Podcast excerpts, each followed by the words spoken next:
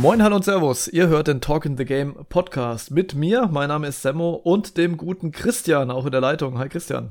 Moin Semmo, grüß dich. Servus, sag ich da. Und äh, wir besprechen heute die Northwest oder Northwestern, wie sagt man eigentlich, Northwest Division der NBA. Ich würde sagen hm? Nord Northwest und zusammengeschrieben. Ich frage mich das nämlich auch jedes Mal, ob man es zusammenschreibt oder nicht, aber wir lernen, wir lernen so viel bei diesen Previews, jedes Mal aufs Neue. Wir lernen so viel und jetzt, wo du sagst, muss ich, glaube ich, nochmal die Überschriften der Pods äh, ändern, die wir schon veröffentlicht haben. Weil da habe ich es nämlich direkt mal nicht zusammengeschrieben, also schon mal schlecht. Na gut, aber lässt sich ja zum Glück alles auch im Nachhinein noch beheben. Ja, ähm, wir sind hier mitten in den Season Previews, äh, stehen allerdings schon kurz und knapp vor Saisonstart, der ja in von jetzt aus, ja, man kann fast schon sagen, wenigen Stunden, ne, ähm, beginnt. Also die ja, neue ja, Saison. Cool.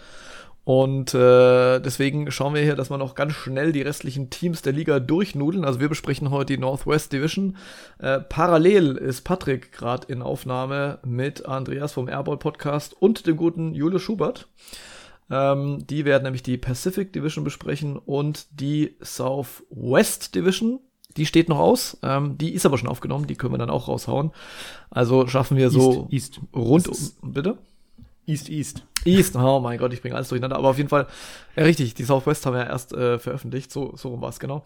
Auf jeden Fall äh, schaffen wir so rund um den Saisonstart so ziemlich eigentlich alles. Und ich würde mal sagen, so ein, zwei Tage nach Saisonstart sind die Previews natürlich immer noch gültig und wir haben noch nicht alle Erkenntnisse gesammelt, wie der Bundestrainer jetzt sagen würde. Und äh, ja, bevor wir uns aber jetzt hier verschwurbeln, würde ich sagen, starten wir direkt mit dem ersten Team der Northwest Division und werfen mal so ein bisschen einen Blick auf die Offseason und geben natürlich auch einen Ausblick auf die äh, kommende Saison. Und zwar geht es zunächst mal um die Denver Nuggets, den amtierenden Meister Christian. Ähm, die Nuggets haben relativ souverän das Ding geholt letztes Jahr, ähm, waren Erster im Westen, sind dann auch folgerichtig Champion geworden, ähm, haben eine Top 5 äh, Offense gestellt, allerdings ähm, nur eine mittelmäßige Defense. Normalerweise sagt man ja, Teams, die so richtig Championship Material sind, die haben in der Regular Season irgendwas Top 10 in Offense und Defense. Das war hier definitiv nicht der Fall. Nichtsdestotrotz hat es geklappt und man muss ihnen ja auch zugestehen, dass es in den äh, Playoffs dann nochmal einen ganzen Schritt voran gab, auch in der Defense natürlich. Aber wenn du jetzt so auf die Neuzugänge, Rookies, Verlängerungen und so weiter der Offseason guckst, würdest du sagen, und äh, da können wir ja schon mal so ein bisschen vorspoilern, hat man sich verstärkt? Ist man wie viele Unken schlechter geworden oder siehst du das gar nicht so kritisch? Ähm, ich würde tatsächlich sagen, letzteres, ähm, auch wenn ich die Bedenken voll verstehe. Ähm, man hat Bruce Brown eben verloren, Jeff Green. Mhm. Vor allem Bruce Brown ist natürlich schon eindeutig ein Verlust. Problem war einfach nur, dass du diese beiden Spieler, die halt so ein zentraler Bestau äh, Baustein dieses Championship-Teams waren, dass du die finanziell, auch vor allem Brown, halt nicht halten konntest. Das war relativ klar und das war eigentlich auch schon vor der Championship klar, dass sowas passieren wird. Ich finde es aber irgendwie, wenn ich ehrlich bin, nicht so dramatisch, weil ich glaube, ähm, dass, dass die Starting Five einfach so phänomenal gut ist mhm. und dass vor allem die besten Spieler so gut sind, ähm, dass das erstmal irgendwie der eine Teil ist und der andere ist, meiner Meinung nach gibt es relativ viele interessante Spieler, die diese Lücke eben füllen können. Also mhm. es geht ja vor allem, also wenn wir über Bruce Brown sprechen, sprechen wir über den Flügel. Und da haben sie halt echt spannende Leute. Also es gibt halt, geht halt vor allem um Christian Brown, der letztes Jahr schon viele Minuten gesehen hat. Es geht um Peyton Watson, der den Schritt machen könnte. Es geht um Rookie Julian Strasser. Das sind alles so Leute, die halt ähm, ähm, das kompensieren könnten. Ich sag könnten, man weiß es natürlich nicht. Mhm. Hm, aber es muss ja nicht einer dieser Spieler den riesigen Schritt machen.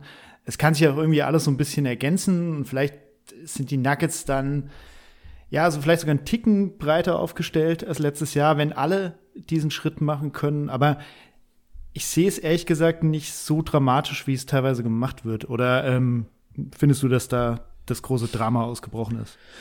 Ja, das große Drama nicht. Dafür ist natürlich die Qualität im Kader schon äh, immer noch extrem hoch. Und ich meine, äh, wir haben jetzt ja noch gar nicht gesprochen ähm, über den äh, MVP und so weiter, ne? Ähm, oder beziehungsweise den MVP-Kandidaten des Teams. Allerdings muss ich sagen, wenn man jetzt so ein bisschen schaut, ähm, oder wenn ich so die Playoff-Rotation jetzt äh, im Sommer mir anschaue, dann ähm, war es schon so, dass man halt äh, so in der Top 7, normalerweise, also die Rotationen schrumpfen ja so ein bisschen in den Playoffs und dann hast du immer so ne, sieben, acht Mann, die da äh, die Minuten kriegen und dann sind halt zwei aus dieser Playoff-Rotation einfach weggefallen mit Bruce Brown und Jeff Green und das tut schon irgendwie weh. Also Bruce Brown hat den letztes Jahr in der Regular Season ähm, alle Spiele gemacht.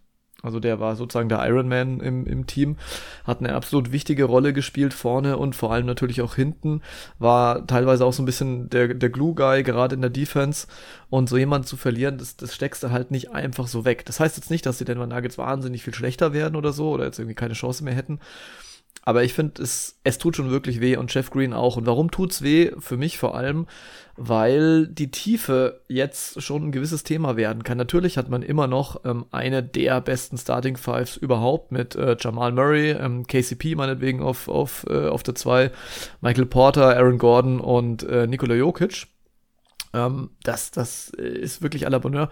Aber die Bank ist dann schon ein bisschen dünn, weil ich muss jetzt sagen, so von äh, namhafteren Typen hast du jetzt, und namhaft ist jetzt natürlich ein dehnbarer Begriff, äh, Christian, äh, Christian Brown, ähm, Justin Holiday, dann Action Jackson, was auch immer man aus ihm da rausbekommt, also Reggie Jackson und Sieg Nashi.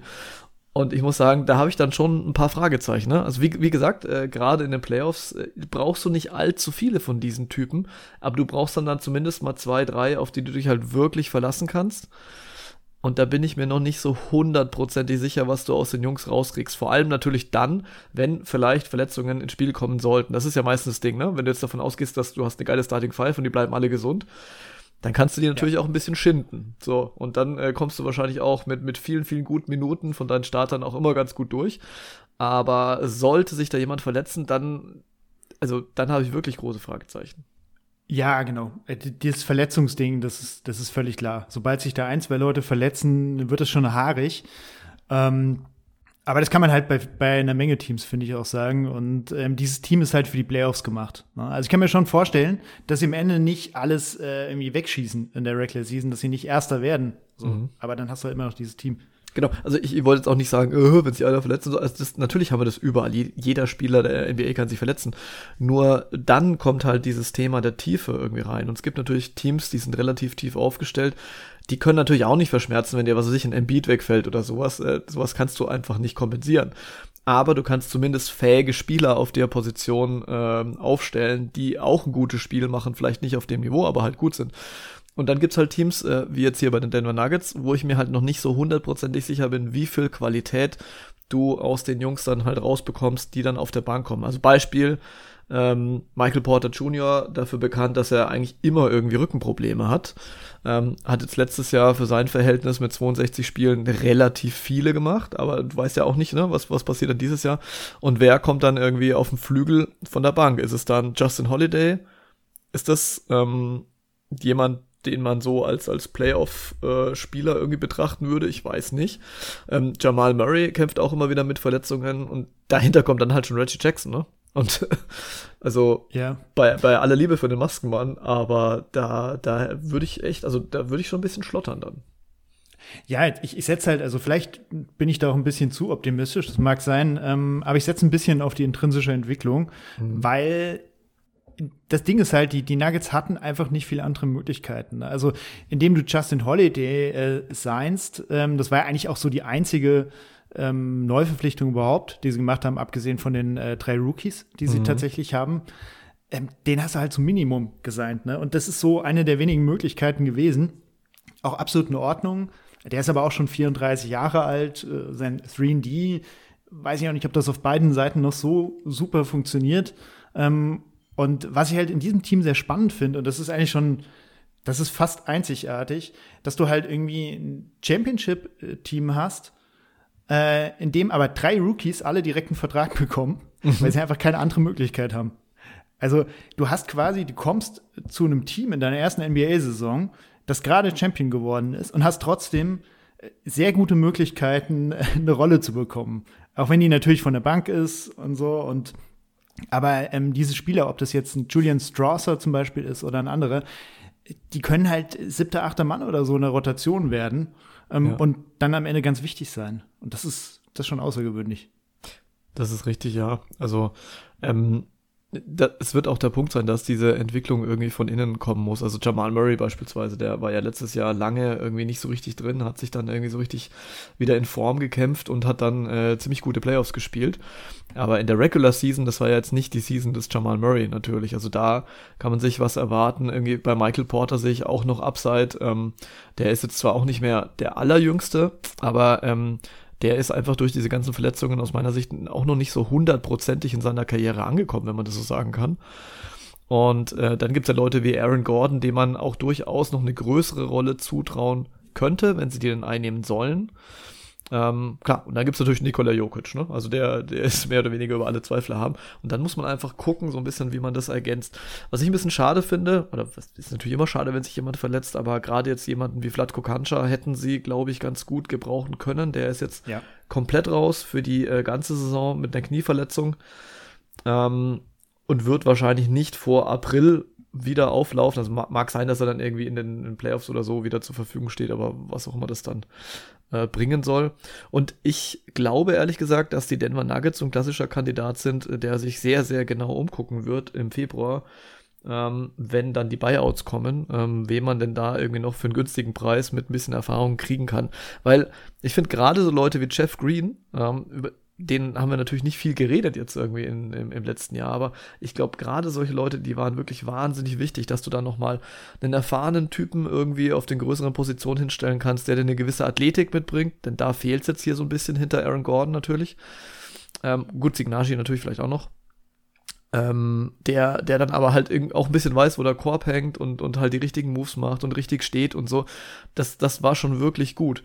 Und ich glaube, Bruce Brown kann man dann vielleicht sogar, also jetzt rein äh, Line-Up technisch meine ich, vielleicht noch eher auffangen, weil halt jemand wie Kentavious Caldwell Pope äh, da ist, als Jeff Green.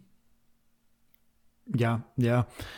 Ja, man muss halt gucken, welche Spieler sich entwickeln können. Also Kancha wäre natürlich auch einer gewesen, der jetzt den nächsten Schritt nochmal hätte machen können, mhm. aber war ja schon vor der WM im Endeffekt raus. Es ist halt spannend, wer jetzt diese Rolle von Bruce Brown ähm, ausfüllt, weil du musst dich ja erstmal fragen, also Bruce Brown war praktischerweise ein Spieler, der dir auf beiden Seiten was gegeben hat. Ich glaube, den finden sie jetzt in dem Maße eher nicht unbedingt. Aber du hast halt, also Peyton Watson wurde vor der Saison recht viel gehandelt, als so der nächste Spieler, der einen Schritt machen kann. Ist halt so ein sehr defensiv starker Typ. Also Christian Brown hat über Peyton Watson gesagt, äh, dass er die Liga schocken würde in der nächsten Saison. okay, bin gespannt. Sind natürlich auch Kumpels irgendwie aus ihrer Rookie-Saison. Äh, weiß ich jetzt noch nicht, ob das so funktioniert, aber eher, also beide Spieler, äh, wenn sie einen Schritt machen würden, wären halt eher defensiv orientierte Leute. Und das wird den Nuggets ja eigentlich zu Gesicht stehen. Ja. Weil die Defense ja eher das ist, was sie brauchen. Ich habe aber momentan eher so das Gefühl, dass ein anderer Spieler ähm, erstmal sehr viel Aufmerksamkeit bekommen wird, wenn man so auf die Preseason und so weiter geguckt hat. Und das ist halt äh, Rookie Julian, Julian Strasser. Mhm. Der, also muss den mal anschauen. Wahnsinn. Also, was der für einen Wurf hat, äh, das ist wirklich der absolute Hammer. Er sieht ziemlich automatisch aus. Ähm, ich weiß jetzt nicht, ob die Nuggets eigentlich noch einen guten Offensivspieler brauchen, aber man kann ja nie genug haben. Und ähm, das stelle ich mir eigentlich schon ganz cool vor, weil wenn die Nuggets halt eins hatten, was in der Offensive nicht so gut funktioniert hat, war es halt eher Shooting, ne?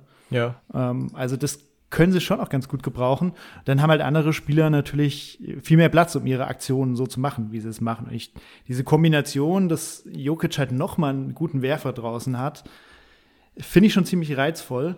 Und ähm, muss man halt gucken, wie das dann defensiv funktioniert. Aber das könnte ein Typ sein, dem, ja, dem ich, wenn ich mir so anschaue, schon einiges zutraue. Ja, das, das stimmt. Also Strother war ja jetzt in der Preseason der Topscorer des Teams, hat auch mitunter die meisten Minuten gespielt, also jetzt, jetzt nicht ganz alleinig die meisten, aber ähm, das schon extrem gut gemacht.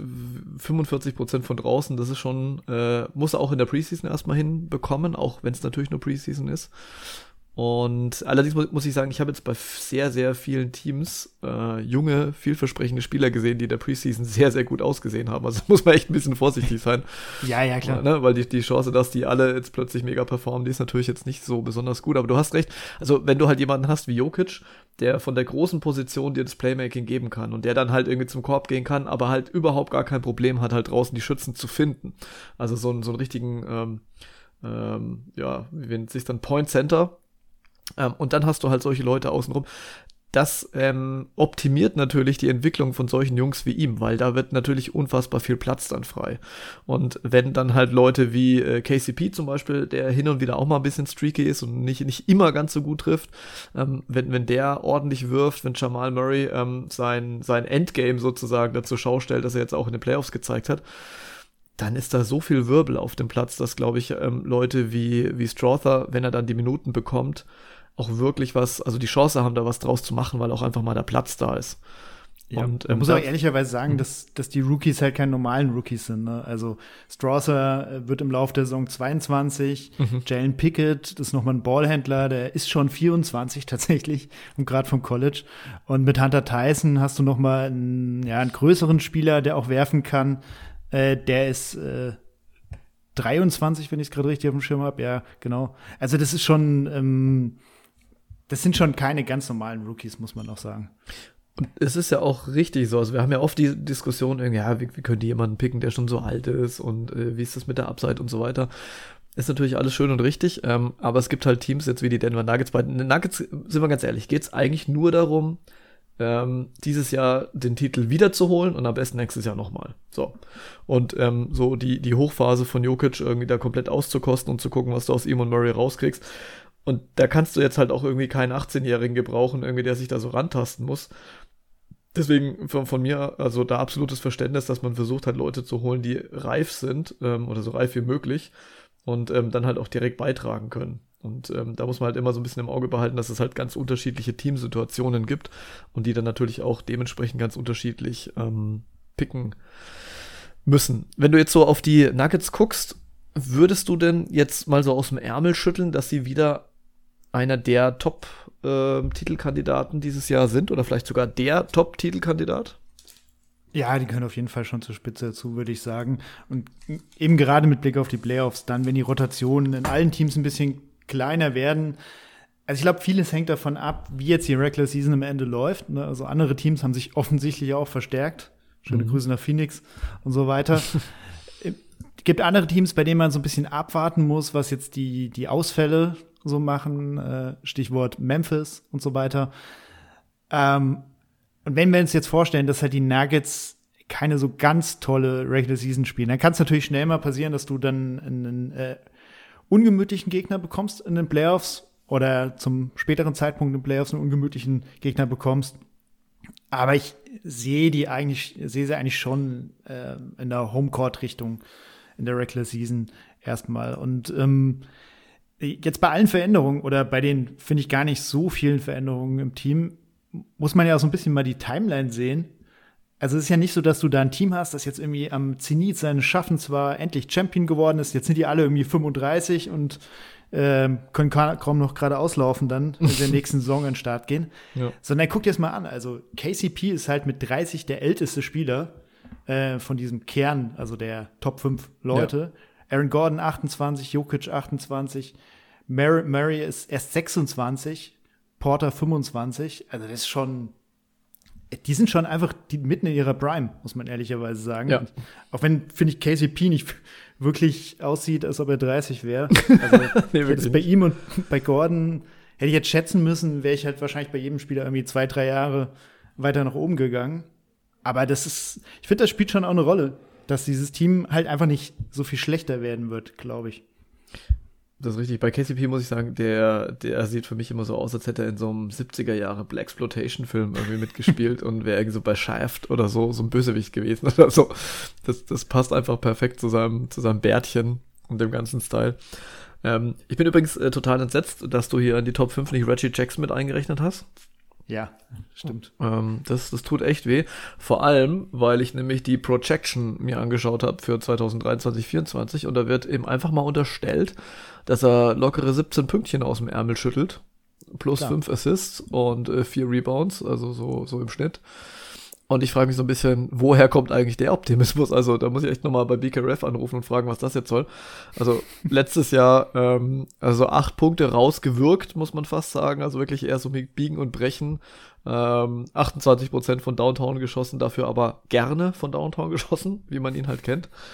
Und äh, Matt hat neulich so ein wunderbares Bild von ihm in die, in die Gruppe gestellt, wo er sich dann drüber aufgeregt hat, okay, der Typ, der hat jetzt äh, lange Hosen an, T-Shirts, ein Stirnband, eine Brille, dann irgendwelche Fingerteile äh, und irgendwas war noch. Also der hat wirklich äh, dieses, dieses, ähm, wie soll ich sagen, Zubehör-Game einfach komplett einmal durchgespielt. Ja, nicht ganz. Also wie gesagt, die Wollmütze und die ähm, ja, Schwimmflossen haben irgendwie noch gefehlt, aber er ja. war nah dran. Und es ist ja auch immer noch Zeit, weiterzumachen. Es ist noch Zeit bei ihm. Und der wirkt aber immer so wahnsinnig ernsthaftig. Also ich finde es total witzig, weil teilweise ist, also letztes Jahr, es gab ja Szenen, das war wirklich einfach richtiger Müll, muss man sagen, was er zusammengespielt hat. Und das aber mit einem Blick, dass du wirklich denkst, irgendwie, ähm, keine Ahnung, er rettet hier gerade das Abendland vom Untergang oder so. Das finde ich. Denkt er, glaube ich, auch. Ja, ja ich glaube auch. Also, es ist absolut spektakulär. Also, wir müssen hier auf jeden Fall mal festhalten: Projection 17 Punkte für Reggie Jackson. Da bin ich gespannt. Bold. Ein kleines bisschen bold. bold Projection sozusagen. So muss man es nennen. Na gut, äh, das heißt, wir haben die Denver Nuggets äh, dementsprechend, äh, also wir gehen jetzt nicht so komplett auf Sieg und so weiter raus, aber schon so ein bisschen gucken wir natürlich auf die Saison-Endtabelle. Ähm, da sehen wir schon die Nuggets mit ganz oben, oder? Also auf welchem Platz würdest du, ja. du sie einordnen dann? Ich sehe sie eigentlich ziemlich gleich auf mit den, mit den Phoenix Suns, muss mhm. ich sagen. Also die anderen fallen für mich schon so ein kleines bisschen ab, aber ich habe sie auf jeden Fall so eine Top 2. Ja, genau, würde ich auch sagen. Da sind wir uns doch einig. Und äh, dann würde ich vorschlagen, kommen wir auch direkt zum nächsten Team. Das da wäre die Minnesota Timberwolves. Und bei denen lief letztes Jahr natürlich nicht ganz so glücklich, äh, wie es jetzt bei den Denver Nuggets war. Ähm, denn die sind in der ersten Runde der Playoffs gegen selbige auch direkt äh, ausgeschieden, nachdem sie sich vorher ja noch im Play-In erstmal durchkämpfen mussten, damit das alles funktioniert hat. Und äh, ja, aber es war irgendwie auch so ein bisschen zu erwarten. Ne? Also wenn, wenn man auf die Regular Season Zahlen blickt, äh, 23. im O-Rating, da lief nicht so richtig viel zusammen in der Offensive. Äh, 10. im D-Rating, das war schon besser, was eigentlich auch ein bisschen überraschend ist und dann auch wieder nicht, aber da kommen wir gleich drauf. Und im Durchschnitt also ein, könnte man sagen, unterdurchschnittliches Team ähm, der NBA waren und dann halt auch folgerichtig nicht allzu weit gekommen sind. Jetzt ist es allerdings so, dass man, ähm, wenn man so ein bisschen auf die Verletzungen des letzten Jahres äh, guckt, Carl Anthony Towns ist wieder da. Äh, Rudy Gobert ist auch noch da. Äh, Anthony Edwards war mehr oder weniger der Führungsspieler von Team USA im Sommer. Und eigentlich klingt das ja jetzt erstmal nicht schlecht. Und ich habe so ein bisschen das Gefühl, wir sind jetzt wieder so ein bisschen an dem Punkt, an dem wir letzte Saison waren, wo man sich so sagt, eigentlich klingt es erstmal nicht schlecht, aber. Und dann kommen aber dann leider doch so ein paar Abers dazu die einen dann doch wieder zweifeln lassen. Wie, wie geht's dir denn, wenn du jetzt hier so auf das Roster blickst? Ich krieg schon wieder Bauchschmerzen. Es ist jedes Mal, wenn ich über die Wolves nachdenke, ich, ich, ich kann dieses Team einfach nicht richtig greifen. Also, es ist auf der einen Seite habe ich dieses Gefühl, boah, die, die könnten richtig, die können richtig abgehen, die können richtig ein Wörtchen mitreden. Auf der anderen Seite denke ich dann, man muss doch Zweifel an diesem Team haben. Also, sie haben doch alles dafür irgendwie getan, dass man Zweifel am Team haben müsste. Aber du hast schon eine wichtige Sache gesagt. Es ist halt ich glaube, der größte Unterschied zur letzten Saison ist das Wort Availability. Ja. Also Towns hat halt 29 Spiele gemacht, also ungefähr ein Drittel nur. Conley, zu dem komme ich gleich nochmal, ähm, hat 24 Spiele gemacht, weil er halt erst spät reinkam in das Team. Ähm, und diese Starting Five, die man jetzt eigentlich absehen kann, das heißt Conley, Edwards, äh, Jane McDaniels, Towns und Gobert, das sind eigentlich so die fünf Spieler, die wahrscheinlich in der, dieser Saison, wenn sie alle fit sind, die meisten Minuten zusammen sehen sollten. Mhm. Die haben letztes Jahr halt sieben Spiele, genau sieben Spiele zusammen absolviert. Und zwar insgesamt 61 Minuten. Das heißt, wenn man ehrlich ist, man hat sie einfach nur nicht zusammen gesehen in dem Maß. Und ich glaube, was ein bisschen entscheidend ist, man hat halt dieses Duo aus Towns und Gobert eigentlich auch fast noch gar nicht zusammen gesehen. Mhm. Das heißt, so skeptisch ich bin, äh, bei diesem Team irgendwie auch. Also ich habe einfach immer diese Grundskepsis bei den Wolves in den letzten ein, zwei Jahren. Da muss man ihnen halt auch einfach zugestehen, dass sie erstmal zeigen müssen, ob das vielleicht doch funktionieren kann oder zumindest einigermaßen gut funktionieren kann. Oder wie geht's dir dabei? Ja, ich habe dieselben Bauchschmerzen wie du, ähm, vor allem, weil man sich ja immer so ein bisschen schönreden kann, okay, so ein Twin Tower Lineup, das könnte eigentlich ganz geil werden. Und wenn man da mal so guckt, auch in diese Two-Man-Lineups, äh, dann stellt man erstens fest, dass äh, man gar keins findet für die Regular Season, weil die einfach keine relevanten Minuten zusammen gespielt haben, wie du schon gesagt hast. Und in den Playoffs haben sie die schon, da waren sie aber negativ. Also diese Gobert und Towns Minuten zusammen, die waren nicht gewinnbringend. Jetzt ist es natürlich eine relativ kleine Sample Size, darf man jetzt auch wieder nicht überbewerten und die waren jetzt auch nicht megamäßig eingespielt oder irgendwas. Aber ich habe schon so ein bisschen den Verdacht irgendwie, dass es auch ähm, einfach nichts mehr wird. Und ich will jetzt gar nicht hier so zu negativ klingen, aber irgendwie ist es dann doch so. Das Komische ist ja, auf dem Papier, aus meiner Sicht, passen die beiden eigentlich ja perfekt zusammen. Und sie erinnern mich komplett an dieses Duo, das wir bei den Indiana Pacers hatten die letzten Jahre ähm, bestehend aus äh, Miles Turner und, ähm, na, helf mir, Kings, Big. Äh, Sabonis. Ja, Sabonis, genau. Da war es nämlich genauso. Da hätte man auch gesagt, okay, die passen perfekt zusammen. Der eine ist ein richtig guter Verteidiger, der andere nicht so. Dafür ist der andere ein, äh, Biest unterm Korb. Das ist wiederum der eine nicht so. Dafür wirft der Dreier, was der andere nicht so macht. Also auf dem Papier, finde ich, haben die sich äh, in ihren Stärken und Schwächen optimal ergänzt aber auf dem Platz hat es irgendwie nicht funktioniert. Und hier ist es ja eigentlich genauso. Also man könnte sich ja auch gut vorstellen, Towns ist keine Granate in der Defense. Dafür hat der Gobert hinter sich stehen. Eigentlich optimal. Ähm, Gobert wirft überhaupt nicht von draußen. Dafür geht Towns halt super gerne raus. Also eigentlich auch optimal. Ne? Der eine kann für den anderen äh, Platz machen. Ähm, Towns ist ein ganz passabler Passer. Gobert ist dafür ein ganz guter Passempfänger halt unterm Korb und so weiter und so fort. Also wir könnten uns das jetzt richtig, richtig schön reden. Und doch denke ich mir irgendwie so, nee, ich weiß nicht. Und vor allem, der Grund ist nicht, dass, dass, dass ich jetzt irgendwie sagen würde, in, in 23, 24 ähm, ist es einfach nicht mehr das Mittel der Wahl, dass ich, dass ich zwei äh, Leute mit knapp drei Meter Körpergröße irgendwie da auf den Platz stelle und die werden dann schon irgendwie regeln. Das ist ja gar nicht das Ding. Ähm, aber ich, ich, ich glaube, das ist einfach, ich weiß nicht, das, es fruchtet einfach nicht. Da müsste so viel anderes dazu passen.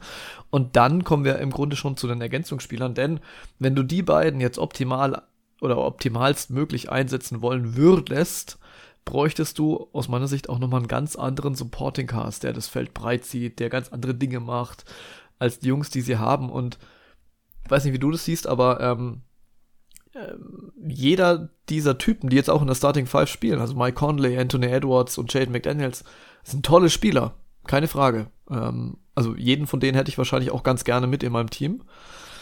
Und doch passt es irgendwie nicht so 100 pro zusammen. Ja, das, das sind ein paar spannende Punkte bei. Also erstmal vielleicht zu dem Duo der mhm. beiden. Ich, ich sehe das offensiv, sehe ich, dass es total gut funktioniert. Ich glaube aber mhm. defensiv, so absurd es klingt, wenn wir über Rudi Gobert sprechen und über eigentlich ein Team, das ja auch defensiv gut war. Aber gerade mit Blick auf die Playoffs sehe ich da in diesem Duo irgendwie noch die größten Probleme. Weil du hast Gobert auf der einen Seite, jetzt kann man drüber diskutieren, funktioniert er mit seiner Spielweise überhaupt in den Playoffs oder nicht. Geh mal von aus, er funktioniert. Dann hast du ja in Towns immer noch jemanden, der im Grunde dann, der muss ja im Grunde am Perimeter verteidigen. Ja. Äh, irgendwie rausrücken. Und also bei aller Liebe, also Carl Anthony Towns hat sich defensiv verbessert. Er gibt ja. sich Mühe in letzter Zeit auch. Aber nicht in der Hinsicht. Also es sind ja schon eher dann die Dinge, die er, ja, ja, so typische Big-Aufgaben eben, die er, die er doch ein bisschen besser macht. Und der wird jetzt nicht auf einmal zum total switchable Big, der alle Positionen verteidigen kann. Nee. Und das ist ein bisschen das Problem. Und deswegen habe ich defensiv da sogar Bauchschmerzen. Auch wenn ich insgesamt sehe, dass dieses Team ja defensiv alles Mögliche hat. Also sie haben einfach einen super Rim Protector, also bei allem, was zuletzt nicht so gut bei ihm lief, in äh, Rudy Gobert. Dann haben sie einen Jane McDaniels. Das wäre jetzt mein erster Take. Also ich glaube, einen der in seiner Rolle besten Defender der kompletten Liga. Ja. Also der Typ ist einfach absolut überragend und wird einfach nur noch besser. Und ich glaube, Anthony Edwards war vielleicht nicht immer ein guter Defender zuletzt, aber der hat einfach überragende Anlagen. Und ähm, es gibt immer diese Momente, in denen es irgendwie drauf ankommt, also so kleine Momente, denen Anthony Edwards auf einmal super verteidigt. Ja. Ich wünsche mir immer, dass, dass er das einfach mal ähm, repliziert und in, ja, über einen längeren Zeitraum einfach konstant abruft. Wenn du das dann hast, hast einen Carl Anthony Towns, der dir zumindest irgendwie Länge mitbringt, das ist ja insgesamt hört sich jetzt defensiv schon gut an. Das hört sich auch nach Top 10 an. Ich glaube aber, dass, ja, das so, das letzte Quäntchen, was du eigentlich für eine gute Defense brauchst, könnte dann, könnte dann halt schwierig werden. Ähm, das zum einen zu Defense und ähm, dann hast du davon gesprochen, dass das irgendwie nicht so richtig zusammenpasst. Und da will ich einen Schlüsselspieler in den Raum werfen. Also einen mhm. Spieler, der für mich einer der wichtigsten überhaupt in diesem kompletten Kader ist. Das mag vielleicht ein bisschen überraschen, aber es ist für mich Mike Conley. Ja. Weil nämlich dieses Creation-Ding genau das ist, was eigentlich den Wolves so eine ganze Weile gefehlt hat. man kann das eigentlich perfekt erkennen, wenn man sich die Utah Chess auch der letzten Saison anschaut, wo er vorher war. Die sind nämlich offensiv stark in die Saison gestartet, mit einem Mike Conley, der natürlich da nicht hauptverantwortlich war, aber der eben diese Struktur reinbringt als Routinier. Ja. Und ähm, wenn man dann eben schaut, wie die Wolves sich, ähm, nachdem er nach Minnesota gewechselt ist, entwickelt haben, merkt man halt klar den Unterschied, äh, den dieses Team genommen hat. Und ich, äh, natürlich, er ist 36 und über die nächste Saison hinaus brauchen wir wahrscheinlich auch gar nicht mehr großartig mit ihm zu planen. Aber ich glaube, dass so ein, so eine Art von Spieler, einfach ein Floor General, der das Spiel ordnen kann, der seine Nebenleute einsetzt, der da einfach Struktur reinbringt, dass der für so ein irgendwie konfuses Team, wenn man ehrlich ist, halt irgendwie wichtig ist, weil sonst hast du halt dieses Gechacke, was Anthony Edwards und so gerne machen. Aber ja. wenn neben dir halt Mike Conley spielt, das ist irgendwie anders. Also, ich glaube, der spielt echt eine wichtige Rolle. Ja, das, das, ist ganz anders. Und ich meine, er hat ja schon in den Spielen, in denen er letztes Jahr da war, finde ich das ähm, Level schon angehoben, also das, das ähm, zusammenspielerische Level, wenn man das so ausdrücken kann. Ähm, denn jetzt, also mittlerweile ist er 36, also geht sozusagen auf die 37 zu. Das ist natürlich schon echt ein gehobenes Alter und das ist eigentlich auch meine Hauptsorge, weil sonst würde ich natürlich sagen, dass er einer der optimalen Spieler ist. Also zieh ihm jetzt nochmal fünf Jahre ab und stelle ihn da rein, dann würde man sagen, geil, haben die Mike Conley dazu geholt, viel besser geht's gar nicht. Ne? Und er hat jetzt ja in den 24 Spielen, die er letzte Saison bei den ähm, Timberwolves gemacht hat, eigentlich genau das gemacht, was er sollte. 14 Punkte, das passt. Ähm, so viel mehr muss es eigentlich gar nicht sein. Fünf Assists, ähm, das könnte vielleicht sogar noch ein bisschen mehr ähm, sein, hat aber zusätzlich dann auch noch 42 Prozent seiner Dreier getroffen und hat die in den Playoffs sogar nochmal hochgedreht auf fast 46%. Prozent.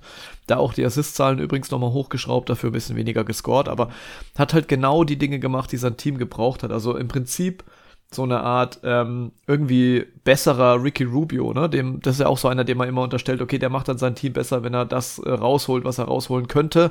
Und dann gibt's halt auch mal ganz viele Abers. Und ähm, bei ihm ne, hat es hier aber schon ganz gut funktioniert. Also insofern finde ich das gut. Meine Sorge bei ihm ist halt einfach nur, wie gesagt, er ist 36, er hatte ein paar Verletzungen hinter sich. Er muss jetzt erstmal, also ne, letztes Jahr waren es 24 Spiele und dann und dann eine Playoff-Runde. Ähm, aber jetzt muss er im Prinzip 82 Spiele machen, äh, minus, minus X. Und dann halt noch die Playoffs und äh, dann ist er schon fast 37. Also das, das sind halt so Dinge, die mir so ein bisschen ähm, Kopfzerbrechen bereiten. Ansonsten würde ich natürlich sagen, ist er gerade zu Anthony Edwards eigentlich die perfekte Kombination. Und zu dem, was du jetzt gemeint hast vorhin mit der Defense der beiden Bigs, das ist auch so ein bisschen der Punkt irgendwie, der mir Kopfzerbrechen bereitet, denn wenn du jemanden hast wie Rudy Gobert, den du ja äh, Drop Defense spielen lassen musst, erstens, weil er da halt sehr gut ist und zweitens, weil er halt komplett hölzern ist, irgendwie, also den kannst du ja nicht draußen rumstarksen lassen dann funktioniert es immer dann gut, wenn du halt ähm, am, am Flügel Leute hast, die komplett zupacken, also die den Flügel irgendwie dicht machen, sodass du halt auch nur die Chance hast, dann in die Zone reinzugehen und da steht dann Rudy Gobert. So, dann ist es richtig geil. Die Leute haben sie in dem Sinne aber nicht. Also sie haben Jaden McDaniels, der muss dann irgendwie alle verteidigen. Sie haben in Mike Conley das wird er auch machen, also ne, natürlich locker, aber wenn er zufällig mal nicht da ist oder auf der Bank sitzt, dann haben sie mit Mike Conley eigentlich natürlich einen theoretisch sehr guten Verteidiger, der aber halt einfach nicht mehr so, so gut ist, weil er halt alt ist. Ähm, und einen Anthony Edwards, der das theoretisch könnte von seiner Athletik, von seinem Speed und ähm, wie, wie, du schon gesagt hast, es gibt Phasen, da sieht er plötzlich irgendwie aus wie ein Weltklasse-Verteidiger, aber halt so für, für eine Possession. Ähm, und danach ist er halt irgendwie, keine Ahnung, bleibt wieder zufällig stehen oder verpasst die Rotation oder irgendwas. Und klar kann er das auch noch verbessern. Ich glaube nur nicht, dass sein Fokus darin liegt, denn Anthony Edwards, ich meine, er hat selber gesagt, es wurde irgendwie vom, vom Team so ein bisschen angedeutet, von jeglichen Kommentator, äh, Kommentator, sorry, ähm, dass alle sagen, okay, das ist Anthony Edwards Team und äh, auch was jetzt so dieses Scoring und, und, und die Art und Weise, wie er die Bälle im Korb unterbringt, diese Michael Jordan-Vergleiche, die kommen ja auch nicht von ganz von ungefähr. Und äh, bevor mir jetzt wieder einer ins, äh, da ins Wort fällt, nein, ich vergleiche ihn natürlich nicht qualitativ mit Michael Jordan, aber sein Spiel schaut tatsächlich manchmal so ein bisschen Michael Jordan-esque aus, also eher so vom Typ her und wie er wirft und so, ne? Und ich glaube, dass, dass bei ihm einfach ganz klar so der Fokus drauf ist, irgendwie, ähm, ich baller uns in die Playoffs und ich glaube, er hat es mit, mit diesem Defense-Reinhängen immer noch nicht so hundertprozentig raus. Ja, aber er ist, ist nach wie vor 22 erst. Also das finde ja. ich immer so witzig, wenn wir über solche Spieler sprechen. Ja, klar. Man ja. ver vergisst es total schnell, äh, wie jung die teilweise sind. Und andere kommen eben dann mit 21 in die Liga oder sowas. Da setzt man auch ganz andere Maßstäbe an. Ähm, ich glaube, Anthony Edwards ist halt wirklich also es muss, glaube ich, die Rollenverteilung in diesem Team jetzt klar sein. Und das ist so, dass Anthony Edwards ist die Nummer eins. Das hat man, hast du schön gesagt, beim ähm, Team USA hat man das so krass gemerkt. Mhm. Also es hat sich einfach so angefühlt, dass Anthony Edwards der zentrale Spieler ist. Und so muss es sich auch bei den Wolves jetzt anfühlen. Ja. Er muss aber natürlich auch den Schritt machen. Ne? Also gerade beim Thema äh, seinen Mitspieler einsetzen, äh, nicht zu viele dumme Entscheidungen treffen. Aber ich glaube, da lernt er halt auch mit der Zeit. Und dann ist es halt ein Typ, der wirklich ganz an die Spitze der NBA kommen kann. Also da, da bin ich relativ überzeugt, dass es möglich ist. Das heißt nicht, dass es passiert, aber das Talent ist auf jeden Fall da, um eben nicht nur All-Star zu werden, sondern noch einen Schritt weiter zu gehen. Das sehe ich auch absolut so. Und gleichzeitig sehe ich aber auch so ein bisschen die Schwierigkeit, ehrlich gesagt, beim Coach. Denn ähm, wir haben jetzt darüber geredet, dass dieses Twin Tower Lineup aus unserer Sicht wahrscheinlich problematisch weiterhin werden wird. Und wir hatten ja jetzt schon auch in der letzten Saison haufenweise Trade-Gerüchte um Carl Anthony Towns, die aus meiner Sicht einfach sich deswegen hauptsächlich um Carl Anthony Towns gedreht haben, weil der begehrt ist, du für ihn was kriegst und einfach niemand Rudy Gobert haben will mit dem Vertrag. So, also wenn einer von beiden gehen muss, dann kann es eigentlich nur Towns sein, weil du für Gobert wahrscheinlich nichts bekommst, ja, und den momentan auch irgendwie niemand haben will. Er hat sich jetzt auch nicht unbedingt aufgedrängt, muss man ehrlich sagen. Also bei ähm, seinem Stint hier mit Frankreich im Sommer, das war nicht unbedingt berühmt. Ähm, und in der Saison zuvor auch nicht. Insofern wird es wohl an Towns hängen bleiben.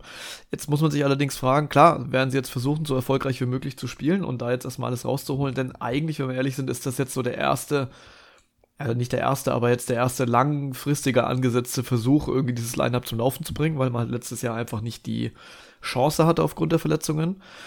Dennoch, wenn es jetzt irgendwie nicht laufen sollte, dann musst du ja eigentlich fast schon gucken, dass du Towns irgendwie maximals gewinnbringend irgendwann ähm, verscherbelst. Ähm, und dazu musst du ihn eigentlich auch wieder maximal ins Schaufenster stellen. Und Schaufenster stellen, also diese, diese Begrifflichkeit, die verwenden wir normalerweise dann, wenn es halt um irgendwelche Leute geht, die sonst nicht so viel Touches kriegen, dass man sagt, okay, die müssen jetzt ganz viele Touches kriegen, dass die plötzlich ausschauen wie ein Star ähm, und dann den entsprechenden Gegenwert erwirtschaften. Das brauchst du bei ihm nicht, aber natürlich willst du trotzdem den Wert möglichst hochdrehen. Und dann kommst du schon wieder so ein bisschen in, in Konflikt irgendwie, wer kriegt denn jetzt die ganzen Touches? Ist es dann eher er oder eher Edwards? Selbstverständlich lässt sich das auch ausbalancieren, aber ich glaube, dass das halt eine große Aufgabe einfach für den Coach wird, jetzt einfach mal zu gucken, wie lange gehen wir so weiter mit der Meinung, wir bleiben so zusammen?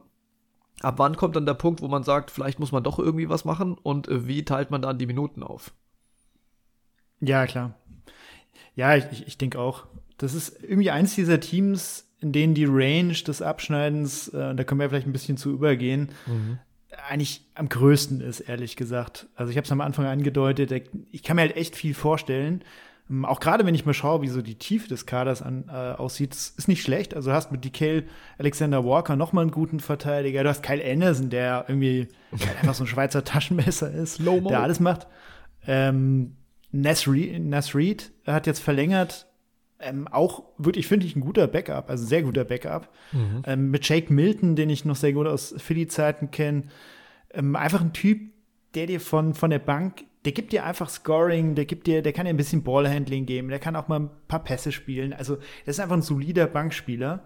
Und ja, noch so einige andere. Dann hast du hinten raus noch irgendwie einen jungen Spieler wie Leonard Miller, der kann vielleicht dann äh, wenn du merkst, du bist wirklich gut, noch mal in irgendeinem Trade-Paket landen, äh, im Zweifel, also jetzt ganz vorausgesprochen, mhm. äh, um noch mal irgendwelche Spieler abzustauben. Also es sieht schon echt gut aus, aber es kann halt auch einfach voll in die Hose gehen, ehrlich ja. gesagt. Ja, ja, es ist definitiv so. Und ähm, äh, hier vielleicht nochmal ganz kurz, um auf diese Tiefe zu kommen, weil du jetzt ein paar von den Jungs angesprochen hast. Ähm, da würde ich zum Beispiel sagen, dass die sogar auf der Bank potenziell irgendwie fast ein bisschen mehr haben, als es jetzt die Nuggets hätten. Ne? Also mit Nas Reed, ja. Den vielleicht dann sogar schon Ersatz irgendwie für, äh, für Towns, Ersatz in Anführungszeichen natürlich, ähm, jetzt erstmal verlängert. Ähm, also schon mal gesichert, dass, ne, da hast du dann auf jeden Fall immer zwei große Leute irgendwie, die du spielen kannst. Und Nas Reed ist ja ein richtig guter Typ. Ähm, mit Kyle Anderson so ein bisschen den Glue-Guy auf dem, auf dem Flügel oder auf den Forward-Positionen. Ähm, Jake Milton kannst du deutlich besser beurteilen als ich. Und Nickel Alexander Walker kann eigentlich auch was, ne? So ist es nicht. Und selbst Jordan McLaughlin hat in den letzten äh, Jahren eigentlich hier und da immer mal ganz gute Minuten gegeben. Also da, da kriegst du schon so ein bisschen was raus. Jetzt nicht zwingend irgendwie in tieferen Playoff-Runden, das würde ich jetzt nicht behaupten, aber für die Regular Season und äh, was ich Play-In oder sowas, ist es jetzt eigentlich gar nicht mal so schlecht. Ja, aber wenn ich dann drüber nachdenke, wo die Wolves am Ende landen können, also ich, ich würde halt echt nicht drauf wetten.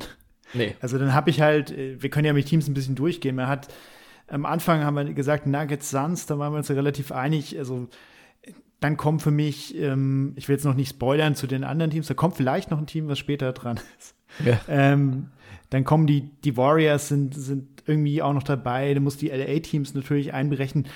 Aber dann kommen die halt schon relativ bald irgendwann, ne? Also. Theoretisch, ja. Aber es gibt auch also einige Teams, äh, und äh, auch da will ich nicht spoilern, die auch genauso gut vor Minnesota landen könnten. Ne? Also die ja, in, in, so einem großen Tier sind, wo man nicht so recht weiß. Ja. Du, du, hast recht, also es könnte theoretisch so im allerbesten Fall, würde ich jetzt mal sagen, wenn ich hier so auf die Tabelle gucke, kommt man wahrscheinlich irgendwas auf Platz 7 oder sowas, dann bist du bei Play-In. Mhm. Ähm, und im schlechtesten Fall, wenn es ganz dumm läuft, könntest du vielleicht sogar aus dem Play-In rausrutschen, weil der Westen, der ist schon ziemlich eng, ne? Also. Total. Es, es gibt, ich sehe hier eins, zwei, drei Teams, die ich auf jeden Fall drunter hätte und alles andere ist für mich so ein bisschen fluide. Ja. Ja, ich, ich würde sagen, ähm, wir wetten, wie gesagt, nicht auf dieses Team und ähm, auf gar keinen Fall. Wenn du nichts mehr hast, wollen wir zum nächsten springen, weil das finde ich super, super spannend. Unbedingt, ja, machen wir das zu den Oklahoma City Thunder. Warum findest du die so spannend? Kannst du gleich mal erzählen. Boah, also ich, ich muss sagen, es gibt kaum ein Team in der NBA, das für mich so eine gute Ausgangsposition hat. Also wir fassen vielleicht erstmal zusammen, was äh, letztes Jahr bei den OKC bei OKC lief. Also 40-42 als Bilan, waren Zehnter im Westen, sind dann sogar damit ins Play-In gekommen, mhm. ähm, was ein bisschen überraschend war. Also ich glaube, viele hatten sie da einfach nicht auf der Rechnung. Und wenn man sich so die, O-Rating, D-Rating und so weiter anschaut, ähm, dann sieht man, dass es nicht von ungefähr kommt. Das war kein Zufall, dass sie da gelandet sind, weil sie halt wirklich sehr konstant äh, in der Mitte liegen. O-Rating 16. D-Rating sogar 13. mit diesem jungen Team. Ja, ist krass. Ähm, das ist schon, das ist schon wirklich echt nicht schlecht. Was mir halt so gut an äh, den Sander gefällt, du hast zum einen, du hast eigentlich schon deinen Starspieler in äh, Shea Gilgis mhm. Alexander, der jetzt auch All NBA-Ehren bekommen hat in der letzten Saison. Ähm, also das ist ja erstmal so eine Voraussetzung, um Contender, um Championship-Anwärter zu sein. Du brauchst schon diesen einen ja. Spieler, der theoretisch auch in der Lage ist, MVP zu werden. Den ja. haben sie. Dann haben sie eine ganze Menge junge Spieler. Also ob das jetzt Jalen Williams ist, Josh Giddy, ähm, wie sie alle heißen, Chad Holmgren kommt jetzt auch noch dazu. Der war ja letztes Jahr noch überhaupt nicht dabei, mhm. weil er seine Rookie-Saison verletzt verpasst hat. Die hast du. Dann finde ich, ähm, hast du also die, eine sehr starke Defense, die eben, wie gesagt, noch weiter, noch besser werden kann. Ich finde, du hast auch in der Tiefe schon ein bisschen was. Und was mir eben an dem Team so gut gefällt, ist, die haben halt einfach 100 Möglichkeiten, dieses Team in nächster Zeit noch zu verbessern. Ja. Weil sie sind jetzt schon relativ weit, also sind schon in der Lage, durchaus auch mal in die Playoffs zu kommen, denke ich. Ähm, auch mit dem Team. Also, denk, davon kann man dieses Jahr auf jeden Fall reden, dass es möglich ist. Mhm. Ähm, und sie haben trotzdem durch diese unendlich vielen Picks halt einfach so viele Optionen in der Zukunft. Also, ich habe mal nachgeschaut, wie viele es tatsächlich sind. Weil man, viele machen sich ja so ein bisschen lustig über Sam Brasty, dass er quasi seine Oma auch wahrscheinlich traden würde für einen Second Rounder oder zwei oder drei. Ja, wie der Kurs gerade steht. Natürlich. Ähm, aber es sind äh, in den nächsten acht Jahren, also 2024 bis 2031, sind es insgesamt 37 Picks mittlerweile. Alter, Vater. und man fragt sich natürlich, was willst du damit eigentlich machen? Du kannst ja so viele Spieler nie und nimmer irgendwie tatsächlich wählen. Darum geht es ja auch gar nicht. Das sind halt Assets, mit denen du dich äh, flexibel machst. Mhm. Und sobald du merkst, wir werden jetzt besser und besser und dann werden wir vielleicht mal Siebter, dann werden wir Fünfter, vielleicht werden wir irgendwann Dritter, dann merken die einander ja, okay, hier hakt's noch. Und dann sagen sie zum Beispiel, ja, vielleicht brauchen wir noch so einen Spieler wie Ochi Anunobi zum Beispiel. Mhm. Ähm, einfach irgendeinen bestimmten Spieler oder sagen, wir brauchen noch ein bisschen Ballhandling, vielleicht noch mal Tiefe auf Big oder so. Und dann haben sie natürlich unfassbar viele Möglichkeiten, ähm, alle anderen Bieter auszustechen äh, bei diesem Namen. Und das halt nicht nur einmal und wahrscheinlich auch nicht nur zweimal, sondern halt x-fach. Und sie haben sich gleichzeitig noch die Zukunft gesichert. Und das ist so eine komfortable Situation. Du kannst dir halt als, ähm, ähm, als Sam Presti auch mal Ausrutscher erlauben. Also du kannst dir erlauben, dass du einen Trade machst und dann hat es irgendwie doch nicht so ganz funktioniert. Also es ist schon, das habe ich schon so noch nie gesehen, dass du so viele Möglichkeiten ähm, hast, um äh, Deals einzufädeln und dein Team dann noch besser zu machen. Das stimmt. Das, also das Einzige, wenn man jetzt so ein bisschen das Haar in der Suppe suchen wollen würde, wäre, dass man sagt, bei jungen Teams, da brauchst du ja auch oft irgendwie so ein bisschen Veteranen, bei denen man sich halt äh, was abschauen kann. Und ähm, da muss ich sagen, die fehlen mir momentan so ein bisschen. Also der älteste Spieler im Kader ist Davis Bertans tatsächlich. Ähm, und ob der so der geeignete Veteran ist, an dem du dich jetzt so entlanghangeln kannst, das wage ich jetzt ein bisschen zu bezweifeln. Danach kommt dann schon äh, Vasilija Micic, den man sich ja jetzt im Sommer geangelt, äh, geangelt hat yes. von äh, Anadolu Efes, was ich auch sehr, sehr geil finde, ähm, dass man ausgerechnet den dazugeholt hat. Ähm, aber der, der übernimmt dann ja schon so eine, eine Veteranenrolle, dabei hat er noch gar nicht in der NBA gespielt. Ähm, das, das ist vielleicht dann insofern ein bisschen dünner. Also wenn du halt den einen oder anderen alten Typen irgendwie hättest, der halt jetzt nicht besonders viel macht, aber ähm, dann zumindest irgendwie ja, so ein bisschen als Vorbild dient, das wäre vielleicht noch nicht schlecht. Aber davon mal abgesehen, ich, ich stimme dir vollkommen zu. Ähm, es ist so eine bunte Mischung aus absolut vielversprechenden Talenten, die ja auch so eine brutale Upside haben. Also im Grunde alle miteinander. Ne? Also bei Chad Holmgren angefangen, der jetzt eigentlich seine Rookie-Saison erstmal spielt. Ähm, dem ja auch schon äh, alles Mögliche äh, angedichtet wurde letztes Jahr, Rookie of the Year, Ehren etc. bla bla, ähm, der das natürlich dieses Jahr genauso gut nachholen könnte. Oder halt Leute wie Josh Giddy, irgendwie, die lang noch nicht irgendwie an ihrer Leistungsgrenze angekommen sind, also lange, und der ist ja auch noch sehr, sehr jung.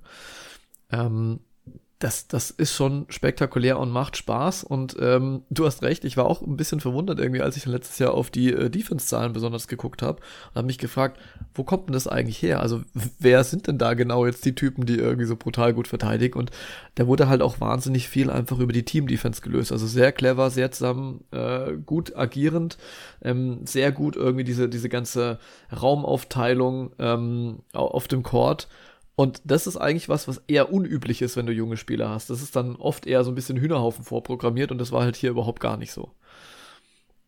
Ja, und, und das, obwohl du ja eigentlich keine ernsthafte Rim Protection gehabt hast, ne? Ja. Also ohne Homegrain, also da war einfach nichts da. Also, und du hast trotzdem schon fast eine Top 10 Defense gestellt. Also, das kann ja eigentlich, das kann eigentlich nur besser werden. Ähm, also, das, das ist schon wirklich aufregend. Gerade wenn du jetzt mal guckst, ähm, du hast mit Cason Wallace ähm, als Rookie noch mal einen Spieler verpflichtet, der auch eigentlich als guter Defender äh, gilt, mit dem zehnten Pick, also auch relativ hoch im Endeffekt. Mhm. Ähm, ja, ich bin, also ich glaube, das Spannendere ist fast ähm, die Offense, wie die sich eben entwickelt, weil ich glaube, die Defense, das ist ziemlich absehbar. Das sieht alles schon so gut aus. Dann kriegst du halt diesen Big jetzt noch dazu. Wenn der funktioniert, Mhm. Dann reden wir da relativ bald wahrscheinlich von vielleicht sogar einer Top 5 Defense in gar nicht so weiter Zukunft. Mhm. Ähm, die Offense, da, da muss man halt eher schauen, was da passiert. Also ein Thema, ähm, das noch so ein bisschen gefehlt hat, aber das ist bei so einem jungen Team ja jetzt überhaupt nicht verwunderlich, war halt ähm, zum einen, dass das Creation für andere jetzt nicht in dem Maße dabei da war, wie man das vielleicht bräuchte. Ja. Und dass die Self-Creation der Spieler halt auf so ein paar Schultern, ein paar wenige Schultern verteilt war. Also wenn du mal schaust, es sind halt äh, vor allem Shay, es sind Jalen, Williams und Josh Giddy, die sich halt eigene Abschlüsse kreieren.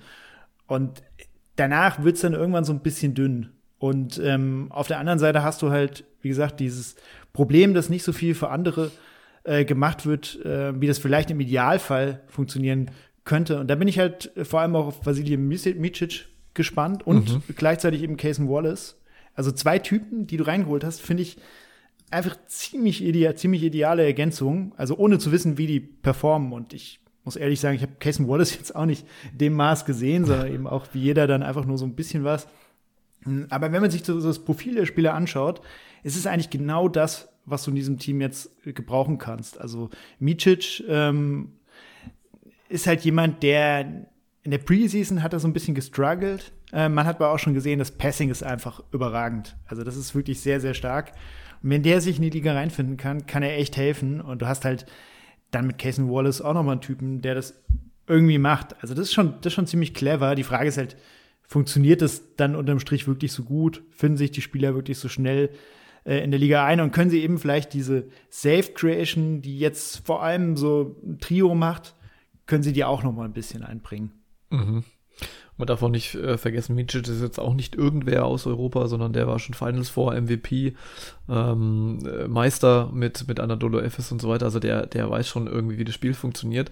Es ist halt immer so eine Sache, wenn aus Europa Spieler geholt werden, die in Europa sehr, sehr gut funktionieren, ähm, ob die deren Spiel dann auch so gut ähm, in diesen NBA-Kontext übertragen können. Das werden wir jetzt natürlich erstmal sehen müssen, das wissen wir noch nicht.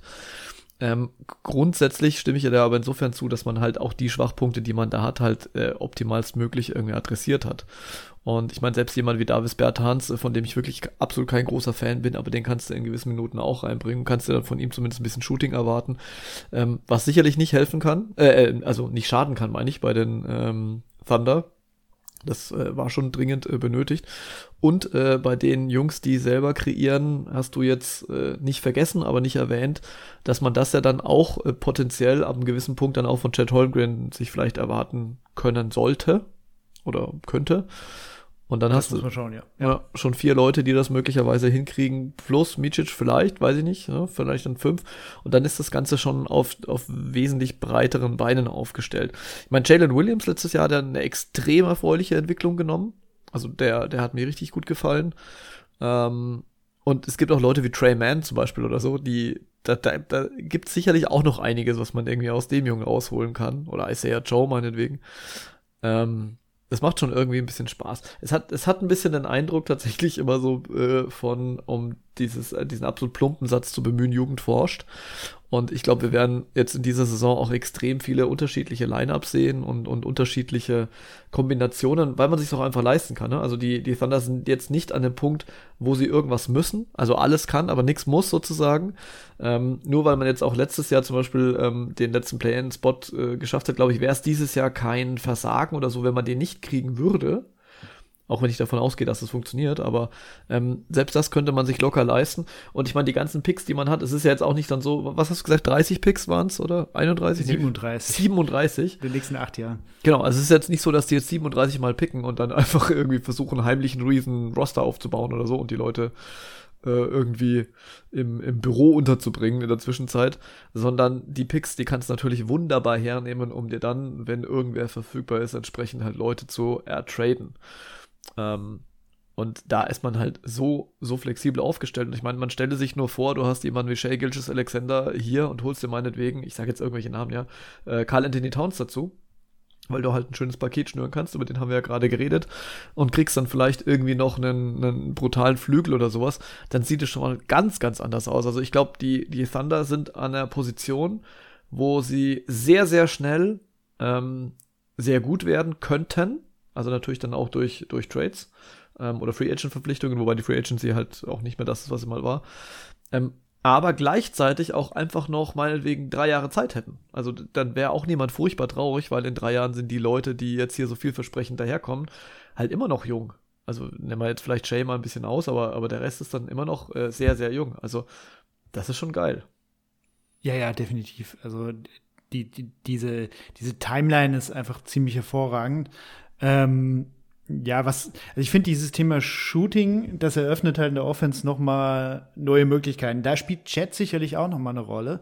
Also, ich meine, wir kennen ihn vor allem als ein Typ, der defensiv irgendwie seine, äh, sein, seine äh, Fußstapfen hinterlässt. Aber es ist ja auch ein Spieler, der dir halt in der, in der Offensive dieses Stretch-Element äh, geben kann. Mhm. Und ähm, du hast halt, wenn man so in den Kader schaut, ja, du hast jemanden wie Isaiah Joe, der irgendwie toll werfen kann, Davis Bertans, der irgendwie eigentlich gefühlt irgendwie gar nicht da sein sollte. Ja. So, da hat man das Gefühl.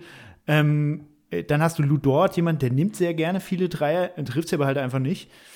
Und ist, du musst so ein bisschen, äh, glaube ich, das alles zusammenschustern, dass du genug Shooting und damit dann eben Spacing bekommst.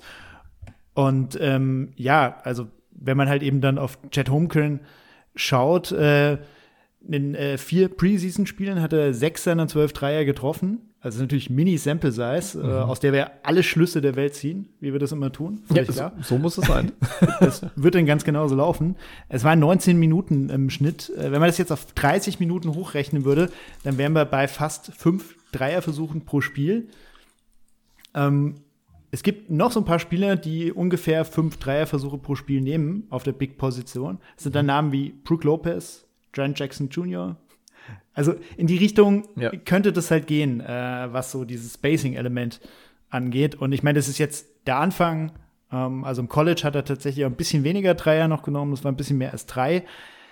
Aber das finde ich halt spannend, wenn er sich wirklich in die Richtung entwickelt, dass das so eins der großen offensiven Elemente ist. Ähm, dann will ich mir gar nicht ausmachen, was passiert, wenn äh, SJA auch noch Platz hat.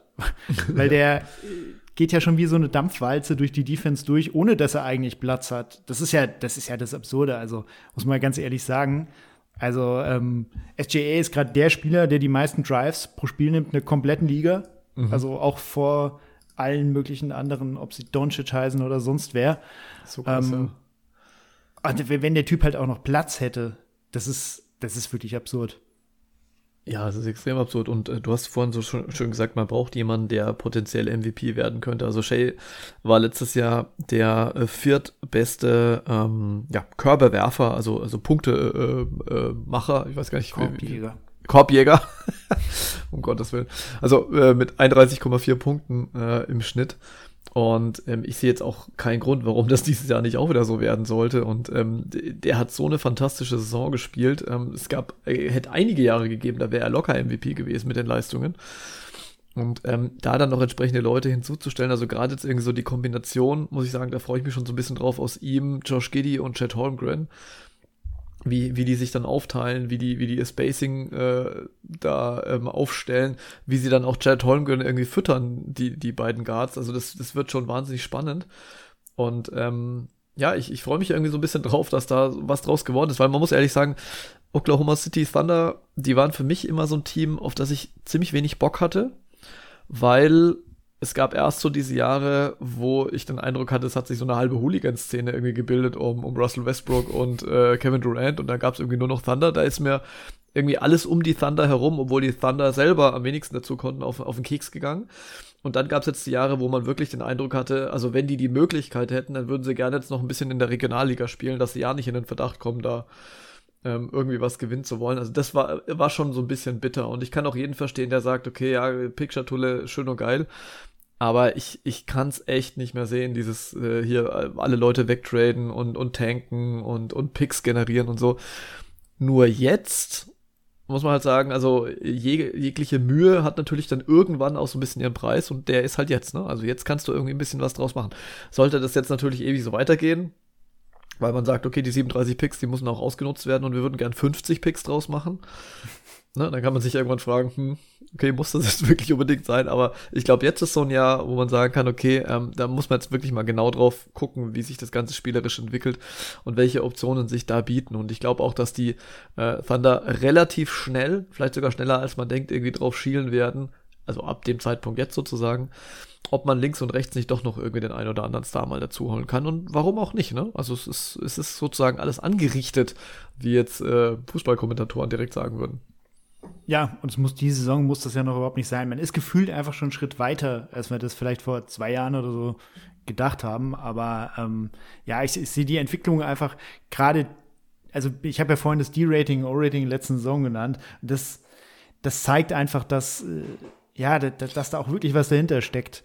Und äh, wenn man jetzt schaut, also bei Shea kommt ja auch noch dazu, das ist nicht nur ein überragender Offensivspieler, ähm, der ja sogar noch Luft nach oben hat bei seinem Dreier, den braucht er gar nicht, weil das auch so irgendwie einfach hinbekommt. Mhm. Äh, also zumindest nicht in dem Maße, sondern es ist auch ein super Defender. Ne? Und ähm, ja. der hat da auch seinen Teil dazu beigetragen. Also generell diese also Defense, über die wir jetzt schon mehrfach angesprochen haben, äh, wenn man so dieses äh, Hauptline-Up, sag ich mal, durchgeht, du hast halt mit Chat einen Rim Protector, äh, dann hast du Ludort, jemand, bei dem glaube ich völlig klar ist, da ist Defense äh, eben die Hauptsache. Ähm, und SGA eben auch noch ein guter Verteidiger. Äh, Jane Williams äh, verteidigt auch gut. Äh, Giddy ist zumindest groß. Ja. Das ist ja auch schon mal gut. Also der wird kein äh, überragender Verteidiger mehr, hat jetzt aber physisch auch noch mal draufgepackt und kann zumindest irgendwie im Weg stehen, seine Arme ausstrecken oder sowas ja. und äh, einen soliden Job machen. Das ist einfach, also gibt glaube ich wenige Teams, ähm, die auch defensiv dann noch so ein Potenzial nach oben haben. Und äh, das wird sie schon auszeichnen und da können sie selbst offensiv mal so ein bisschen ähm, ja, selbst wenn es offensiv nicht so rund läuft, hast du halt immer noch diese Defense, die dir einfach den, den Grundstein legt. Das ist richtig. Vielleicht sollten wir noch kurz einen Namen ansprechen, nämlich den von Alexei Pokuschewski. Da wollte ich dich einfach mal fragen. Ich habe so ein bisschen den Eindruck bei Poku, der ist schon, äh, muss irgendwie 39 sein und wir reden seit endlosen Zeiten immer über Poco und wird's was. Und wenn ich dann hier bei BKRF reinschaue, stelle ich fest, hoppala, sind eigentlich erst drei Jahre und der ist erst 21. Also, ähm, es kommt mir wieder viel länger vor, als es tatsächlich ist. Ich äh, frage mich aber so ein bisschen, was kann man denn aus dem noch rausholen? Also ich hatte äh, so im Hinterkopf, ähm, dass der mit wahnsinniger Upside in die Liga gekommen ist, theoretisch, aber irgendwie hat es immer nicht so richtig hingehauen. Und wenn man jetzt so die Zahlen anschaut, dann stagniert er schon. Man kann natürlich ein bisschen tiefer in die Zahlen eintauchen. Äh, wenn ich jetzt zum Beispiel die äh, pro 36 Minuten Zahlen nehme, dann gibt es schon einen leichten Aufwärtstrend. Man sieht auch, dass er sein True Shooting immer weiter verbessert hat. Es ist zwar noch lange nicht effizient, aber es ist zumindest jedes Jahr besser geworden. Ähm, du kannst auch auf Zahlen wie, wie PER und was weiß ich was raus. Also es ging alles so ein bisschen, bisschen nach oben, aber nicht in die Richtung, wo man sagen würde, da hätte man ihn irgendwie erwartet. Und ich bin jetzt so ein bisschen ratlos, weil ich hatte ihn eigentlich wesentlich positiver so im Hinterkopf, ähm, als er jetzt letztendlich eigentlich performt hat die letzten Jahre. Und ähm, ich weiß nicht, was, was, was machen wir denn aus ihm jetzt hier in diesem Kontext? Schwierig, ganz schwierig. Also es gibt mittlerweile halt so viele gute Spieler in der Rotation. Es kommen halt neue jetzt dazu, gerade mit Casey Wallace und so. Er spielt jetzt nicht die Position, klar, aber es geht ja am Ende auch irgendwie darum, Minuten abzugreifen und dann irgendwie positionell ein bisschen andere Dinge zu machen. Ähm, ich, ich glaube, es wird zunehmend schwierig für ihn. Also er hat eigentlich in den letzten Jahren ja gute Minuten gesehen. Also es waren eigentlich immer über 20 Minuten. Mhm. Hat sich jetzt aber auch wieder in der Offseason verletzt. Aktuell auch noch raus, wird ein Start der Saison verpassen. Das ist halt auch, gerade in einem Team, das jetzt wirklich auf Gewinne aus ist, es ist schon ungünstig, also eine ungünstige Ausgangssituation. Und ich, ich will ihn auf keinen Fall jetzt abschreiben oder so. Ja, ja, nee. Ähm, die Anlagen sind ja einfach toll. Und selbst wenn das jetzt nicht klappt bei den Thunder, äh, dann könnte der natürlich woanders auch noch mal eine Chance bekommen und, und sich vielleicht noch mal ganz anders beweisen. Aber ich habe so ein bisschen das Gefühl, dass er so nach und nach aus der Rotation, also weniger Minuten sieht, wenn er wieder da ist, dann so langsam rausfällt. Und wenn dann irgendwann einer dieser vielen Trades kommt, dann müssen ja auch irgendwelche Spieler dabei sein. Mhm. Es geht auch darum, welche Verträge gibt man oder gibt man nicht. Und ich habe eher das Gefühl, dass es langsam die Zeit äh, in OKC zu Ende gehen könnte, weil irgendwann einfach kein Platz mehr ist. Also du hast so viele Spieler, die jetzt einfach eigentlich schon einen relativ sicheren Platz in der Zukunft dieses Teams haben. Ja. Und das werden ja nicht die letzten sein. Also die Konkurrenz wird, glaube ich, irgendwann einfach zu stark sein. Das glaube ich auch, ja. Das ist eigentlich ein bisschen schade, aber ich, mir fällt jetzt auch kein so ein richtiger Teamkontext ein, wo ich sagen würde, irgendwie da kann er wesentlich besser äh, funktionieren, als es jetzt hier der Fall war. Ja, gut, Washington, genau. Also bei allen Spielern, wo man nicht so richtig weiß, wohin, würde ich jetzt auch sagen, schicken wir erstmal nach Washington und dann gucken wir mal, weil da ist Platz. Ähm, Allerdings wüsste ich jetzt nicht, wen Washington da äh, zurückschicken soll, den man hier wirklich brauchen kann. Aber gut, das ist dann nochmal ein anderes Thema. Ähm, und dahinter sind dann auch nochmal Leute wie Jalen Williams zum Beispiel, ne? also Jalen, in dem Fall nicht Jalen, ähm, der wahrscheinlich dann, dann doch nochmal Chancen hat, irgendwie noch ein bisschen mehr Minuten äh, in gewissen Rollen irgendwie abzugreifen. Also, naja, ein bisschen schade. Gut, dann äh, würde ich sagen, kommen. Achso, wir müssen sie noch, müssen wir sie noch verorten eigentlich? Wir wollten sie noch irgendwo verorten, oder? Was wäre dann? Machen wir ganz kurz. Ähm, also ich kann ja mal los, loslegen. Also mhm. so komisch das klingt, wenn man jetzt so ein, zwei, drei Jahre zurückblickt. Also ich sehe die, sehe die Thunder auch in der Lage, im besten Fall einfach direkt die Playoffs zu erreichen. Also, das kann durchaus sein. Also, ja. weil die Defense einfach so gut ist. Äh, und die Offense, ja, die ist ja auch nicht schlecht. Die war nur zuletzt ungefähr in der Mitte der Liga. Kann ja auch noch mal, das sind alles junge Spieler, den nächsten Schritt machen. Also jemand wie Gidi wird sich mit Sicherheit noch auch noch mal verbessern. Jetzt hat er ja definitiv, hat man gesehen, der Offseason. Mhm. Und dann kann ich mir das vorstellen, also auch wenn es eine starke Conference ist, ähm, sowas wie Blatt 6 oder so ist drin. Ich würde realistischerweise eher mal wieder vom Play-In ausgehen. Mhm. Ähm, und es kann natürlich immer sein, dass im schlecht, schlechtesten Fall, wenn irgendwie ein paar Spieler verletzt sind oder so, dass du dann auch aus dieser Konversation rausrutscht. Aber gefühlt sind sie eigentlich schon zu gut dafür, nicht ins Play-In zu kommen, finde ich. Nee, nicht ins Play-In, das glaube ich auch nicht. Aber wenn ich mir jetzt so die Teams anschaue, die oben sind, also äh, ich sehe sie nicht äh, vor Denver einlaufen, natürlich. Ich sehe sie nicht vor den Suns einlaufen, vor den Clippers, vor den Warriors, vor den Lakers, vor den Kings. Ähm, und damit sind die ersten sechs Plätze wären dann eigentlich schon voll.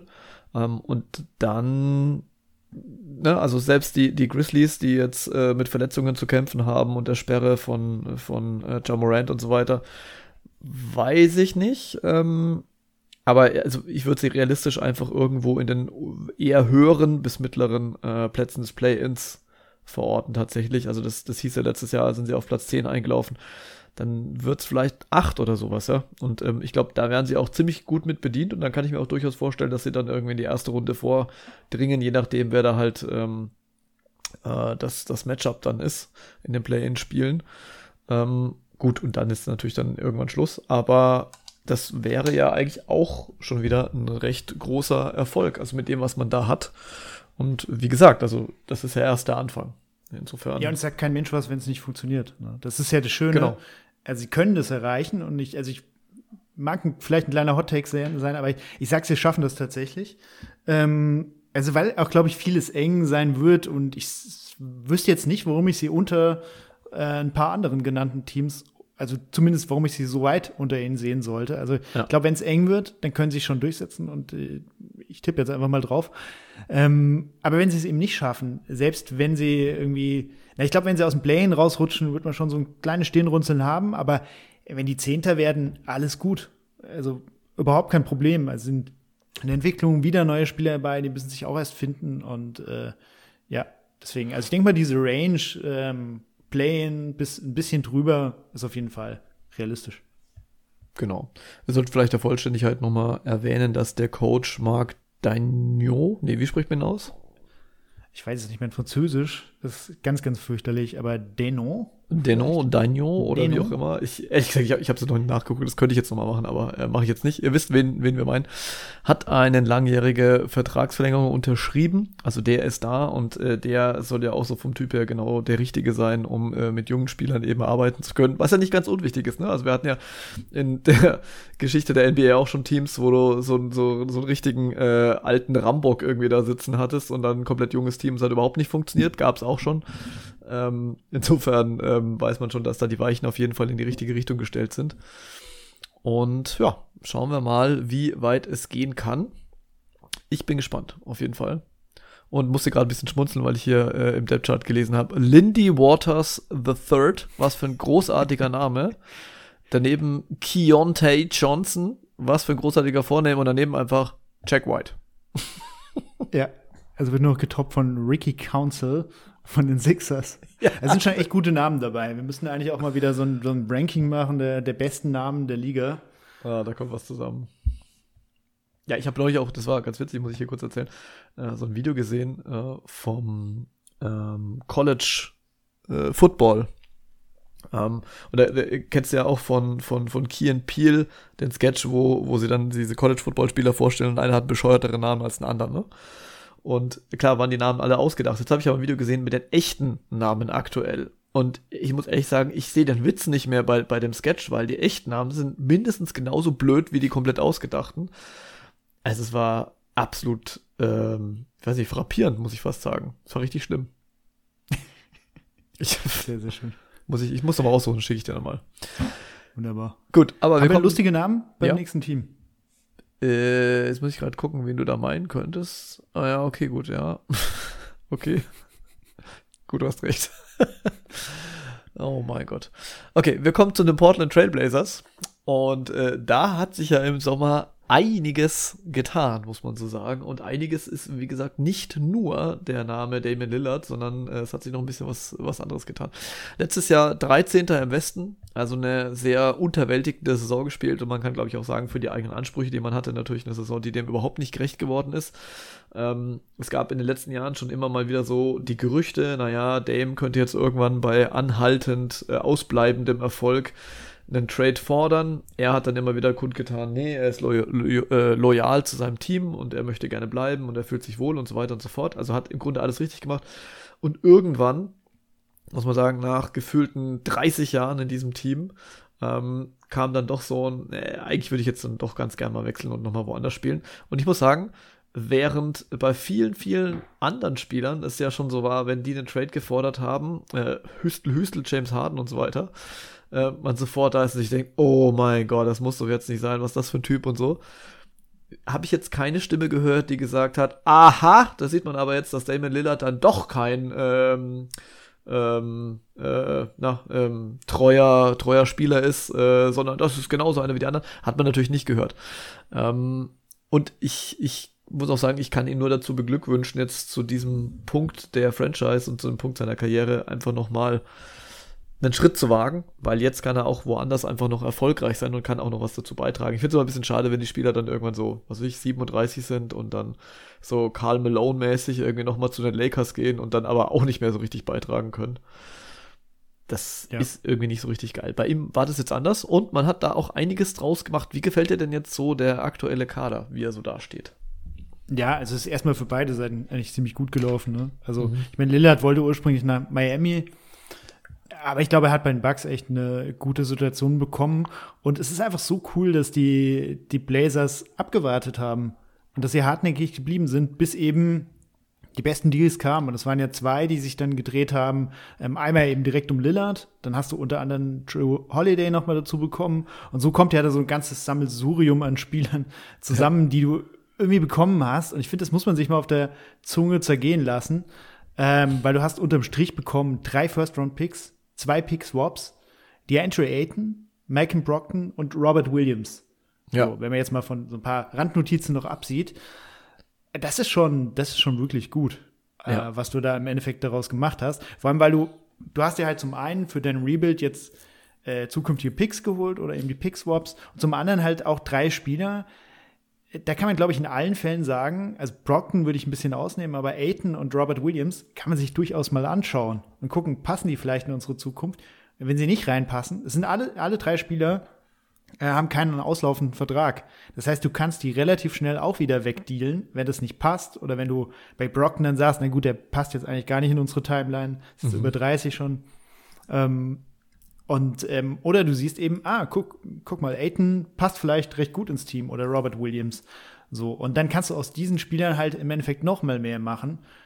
Und ähm, das ist schon ziemlich cool. Und wenn ich mir jetzt den Kader anschaue, um auf deine Frage zurückzukommen, du hast eine ziemlich gute Ausgangsposition für das, was du jetzt in der Zukunft halt machen willst. Ja. Also zum einen hast du du hast jetzt schon Talent im Kader. Du hast nicht diesen, du hast nicht wie OKC diesen einen Spieler, der jetzt, der schon äh, ganz klar dein, dein Franchise-Player ist. Das wissen wir einfach nicht, ob Scoot Henderson das sein wird.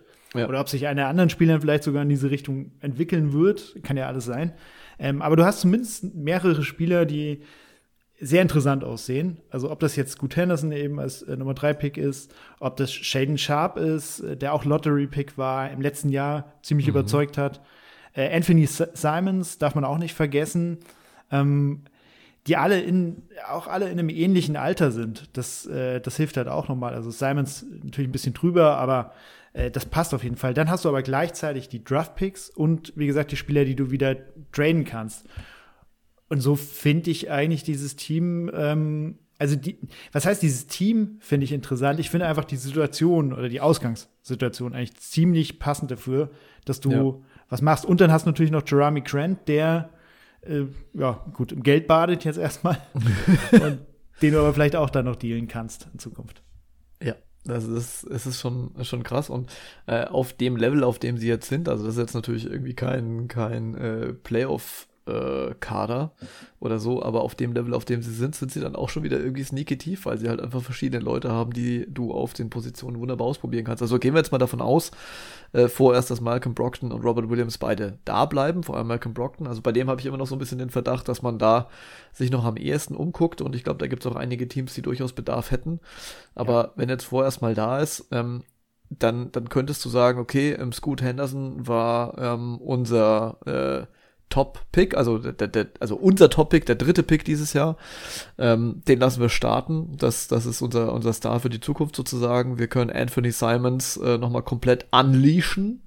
Denn der hat ja letztes Jahr schon 21 Punkte aufgelegt und ich glaube, da der geht auch noch ein bisschen was äh, in Sachen Scoring nach oben. Jetzt hat er natürlich auch absolut grünes Licht, weil halt Damon Lillard nicht mehr da ist.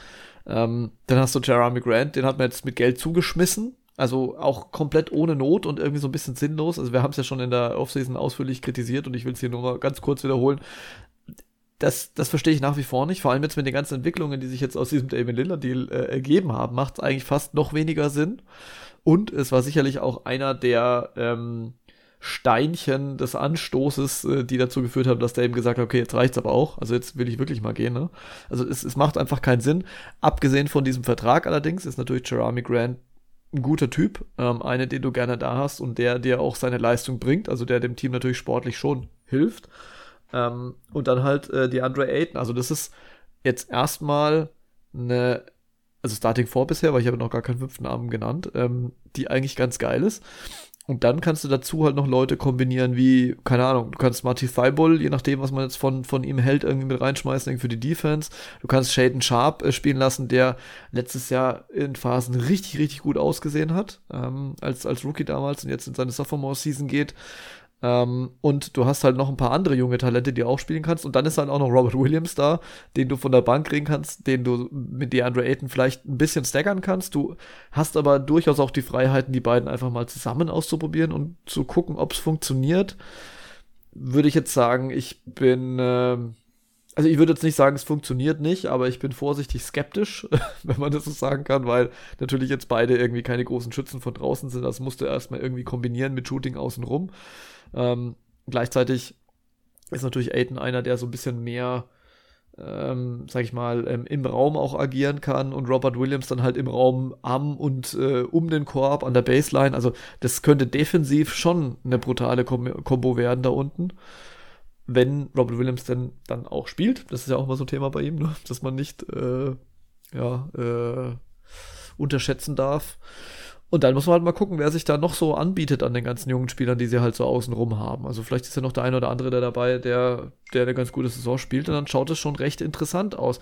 Und wenn du dann äh, Malcolm Brockton von der Bank bringen kannst, egal ob auf der 1 oder auf der 2, der dir wirklich als ähm, Spieler, der, ich glaube, ich, glaub, ich habe in einem der, der vorangegangenen Pots als einen der seriösesten Spieler beschrieben, also so auf dem Court, ne? So wirkt er halt auch so wirkt er halt komplett und so spielt er einfach auch. Ähm, weiß jetzt nicht, ob er grundsätzlich auch so seriös ist, weil es ist schon so ein bisschen verdächtig irgendwie, dass sein Stint in Boston dann doch nur so kurz war, obwohl er eigentlich ganz gut abgeliefert hat. Ähm, aber wie auch immer, dann, dann ist das schon sehr interessant. Ja, ich glaube halt im Endeffekt, dass wir dieses Team, so wie wir es jetzt sehen, am Ende der Saison oder beziehungsweise im zweiten Teil der Saison so nicht mehr sehen werden. Also ja. ideal wäre es natürlich äh, für, die ganze, für den ganzen Kaderbau, wenn du Jeremy Grant äh, jetzt schon losbekommst, ähm, weil ich glaube, im Rebuild bringt er jetzt einfach nicht viel. Ähm, natürlich wirst du mit ihm erfolgreichen Basket erfolgreicheren Basketball spielen, muss man sagen. Mhm. Ähm, aber er wird halt im Verlauf der Saison 30, die anderen Spieler, Scoot ist 19, Sharp ist 20, äh, Anthony Simons mit 24, schon so ein bisschen der kleine Veteran äh, unter den Youngstern. Was ich mir viel eher vorstellen kann, also ist vielleicht, also ist natürlich viel Spekulation, aber ich habe hab so das Gefühl, dass man sich Aiden schon vielleicht noch mal ein bisschen genauer anschaut. Bei, bei Robert Williams bin ich irgendwie so ein bisschen skeptisch. Du hast die Minuten angesprochen. Da weiß ich nicht ganz genau. Gerade wenn du diese zwei Spiele hast, ich glaube, Aiden ist dann schon, hat vielleicht noch mal ein bisschen höheren Stellenwert, gerade weil er im Offensiv doch schon einiges mitbringt. Defensiv, naja. Mhm. Ähm, und ich glaube, es geht dann eher in die Richtung im Laufe der Saison, dass Spieler, die am Anfang noch nicht so viel auf dem Court stehen werden, äh, dass die dann mehr Spielzeit sehen. Ich denke da vor allem auch an die anderen Rookies, also Chris Murray, der äh, Bruder von King Murray von den Kings. Mm, der wurde mhm. auch an 23 gepickt, also auch relativ hoch. Ähm, überraschenderweise liegt in der Familie halt guter Shooter. Ähm, muss aber wohl auch defensiv zusätzlich noch sehr gut sein. Mit 23 schon auch ein älterer Rookie. Äh, ja. Den könnte ich mir dann doch vorstellen. Ähm, oder eben vielleicht sogar auch äh, Ryan Rupert, äh, Shooting Guard. Übrigens der Bruder von der WNBA-Spielerin Iliana Rupert, die mhm. aber big ist. Also er spielt ein bisschen kleiner. Das sind so Leute, die wahrscheinlich ihre Minuten dann hinten raus eher bekommen werden. Vielleicht holst du ja auch durch Deals dann einfach noch mal jüngere Spieler rein, äh, die dann die Minuten sehen. Also ich glaube eher, dass es in diese Richtung dann irgendwann gehen wird. Und äh, ja, es ist gut, Sharp, Anthony Simons, die werden komplett unleashed sein. Ja, das glaube ich auch. Und ähm, dann muss man auch sagen, die, die, die Blazers waren ja eins dieser Teams, finde ich, so vor, ja, sagen wir mal, zwei, drei Jahren, wo man so drauf geguckt hat und ich kann mich noch an äh, diverse unserer Pods erinnern, wo wir gesagt haben, okay, irgendwie ist es ja cool, also ne, man hat Leute wie, wie Lillard und CJ McCollum damals noch und irgendwann schaut es aber auch so, so hoffnungslos und trist aus, weil du genau weißt, ähm, da ist irgendwo der Deckel drauf, das Team kommt bis zu einem gewissen Punkt, kommt aber nicht weiter, egal wie weit sich streckt. Finanziell kannst du dir nicht allzu viel leisten. Du hast gewisse Spieler, die irgendwie gut ausschauen, aber irgendwie auch nicht so, als könnte es reichen. Also zum Beispiel bei Anthony Simons äh, hatte man ja in den ersten Jahren auch nicht so dieses positive Gefühl, was, was man mittlerweile hat, weil er einfach den Schritt gemacht hat. Ähm, und irgendwie saßen wir immer so da und haben gesagt, na, scheiße, aber, aber da dann wirklich was draus zu machen, das ist so schwer. Und wenn man sich das Ganze jetzt anguckt, dann ist einfach wirklich so ein, ein großer Turnaround da draus geworden. Aber auch mit so vielen Assets, mit so vielen jungen Spielern, dass man sagt, okay, diese ganze Trajektorie hat sich komplett geändert. Und ähm, es ist spannend manchmal, wie es in der NBA gehen kann von alles sieht komplett hoffnungslos aus in relativ kurzer Zeit. Und äh, was jetzt hier relativ kurz bedeutet, kann jetzt jeder für sich dann ähm, äh, sich überlegen. Aber in relativ kurzer Zeit so geil, ich habe hier richtig Hoffnung und es könnte in den nächsten Jahren irgendwann richtig cool werden. Ne? Also es geht manchmal viel schneller. Bei den Nets war es ja auch so. Ne? Wir waren, die Nets waren lange Jahre, als sie noch in, in New Jersey gespielt haben, ein absolutes Grottenteam. Ähm, dann haben sie diese großen Trades gemacht für viel zu alte Spieler und wir haben gesagt, um Gottes Willen, da geht gar nichts. Sie haben alle Assets weggetradet, da ist nichts mehr übrig und so weiter. Und jetzt schauen wir uns die Netz an. Klar, sind ein, zwei, drei Jahre ins Land gegangen. Ähm, aber plötzlich schaut das Ganze schon viel, viel besser aus. Also ich glaube, ähm, nur so als kleines Plädoyer in der NBA, diese diese, die, die, die, ich, mir fehlen heute immer irgendwie die Worte irgendwie zu dem, was ich sagen will. Aber dieses, dieses super schlechte Gefühl, dieses, dieses Negative, was man dann immer hat, wenn man auf so eine Teamsituation guckt, wo man sich denkt, okay, die sind auf Jahre scheiße aufgestellt. Sowas kann sich wahnsinnig schnell drehen. Also ich glaube, man, ist, die NBA lädt so, eigentlich ja. gar nicht dazu ein, zu lange, zu depressiv auf ein Team zu gucken, weil sich einfach zu viele Dinge tun können in sehr kurzer Zeit. Ja, ja, absolut. Und dieses Team gibt Hoffnung. Also ich glaube, als Blazers-Fan hätte ich einfach gerade Bock, äh, dieses Team zu sehen. Also auch mit, wie gesagt, mit all diesen Möglichkeiten, was ich da noch tun kann. Und äh, wie gesagt, also bei Scoot müssen wir aber erstmal schauen, also wie das, wie das funktioniert, wie gut er sein kann. Ähm, also ich würde da auch noch nicht zu schnell reagieren, wenn vielleicht am Anfang nicht alles perfekt läuft. Ähm, ich glaube aber, dass diese jungen Spieler werden jetzt noch keinen großen Impact auf Winning Basketball haben. Und wenn sich das Team dann nach und nach auflöst, dann reden wir da von wahrscheinlich keiner allzu guten äh, Bilanz, aber trotzdem wird es Bock machen. Also mhm. allein die zu verfolgen, wie sich diese jungen Spieler entwickeln, wie sich, wie es gut seine ersten Schritte macht. Äh, und Spiele mit Shaden Sharp sind halt immer unterhaltsam. Das ist sowieso so. das stimmt absolut, ja. Also cool. In der Preseason jetzt äh, ist gut mit Licht und Schatten würde ich es mal vielleicht so ausdrücken. Also nicht besonders effizient. Ähm, hatte oh das schlechteste Plus-Minus äh, im gesamten Team. Oh nein. Da wir alle Schlüsse, wie, wie vorhin gesagt, aus der Preseason ziehen, äh, mhm. wird das nichts, glaube ich, in dieser Saison. Okay, dann, dann nehme ich alles zurück, was ich jetzt gesagt habe. Die Hoffnung ist raus. ähm, düster. Es ist einfach düster hier in Portland. Ja, es ist immer so schnell kann es gehen, innerhalb von drei Sätzen. Zack. Hast du ja eben gesagt. Ja, genau. Also insofern kann ich mir selber recht geben. Das ist, das ist doch toll. Naja, äh, wo verorten wir denn die Blazers jetzt am Ende der Saison? Also wenn dieses Team so spielen würde bis zum Schluss der Saison, wovon ich überhaupt gar nicht ausgehe, äh, dann äh, würde ich sagen, spielen sie nicht um den letzten Platz. Dann sind sie wahrscheinlich ein bisschen besser. aber ganz, also man muss ganz ehrlich sein, also wenn dieses Team ähm, sich dann mehr oder weniger auflöst und äh, ein paar Spieler weg sind, dann müssen wir schon echt vom Tabellenkeller reden. Also ich sehe da, ich sehe eigentlich kein Szenario, in dem sie irgendwie in Richtung Play-in oder sowas angreifen könnten, sondern das ist schon für mich ziemlich klar, dass sie einfach ganz unten unterwegs sind.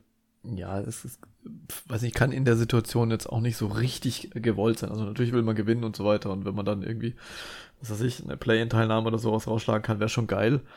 Ähm, aber da, da, sehe ich schon einige Teams davor, die einen ganz anderen Zug haben. Also ich würde jetzt ähm, so impulsmäßig sie irgendwo zwischen 13 und 15 verorten.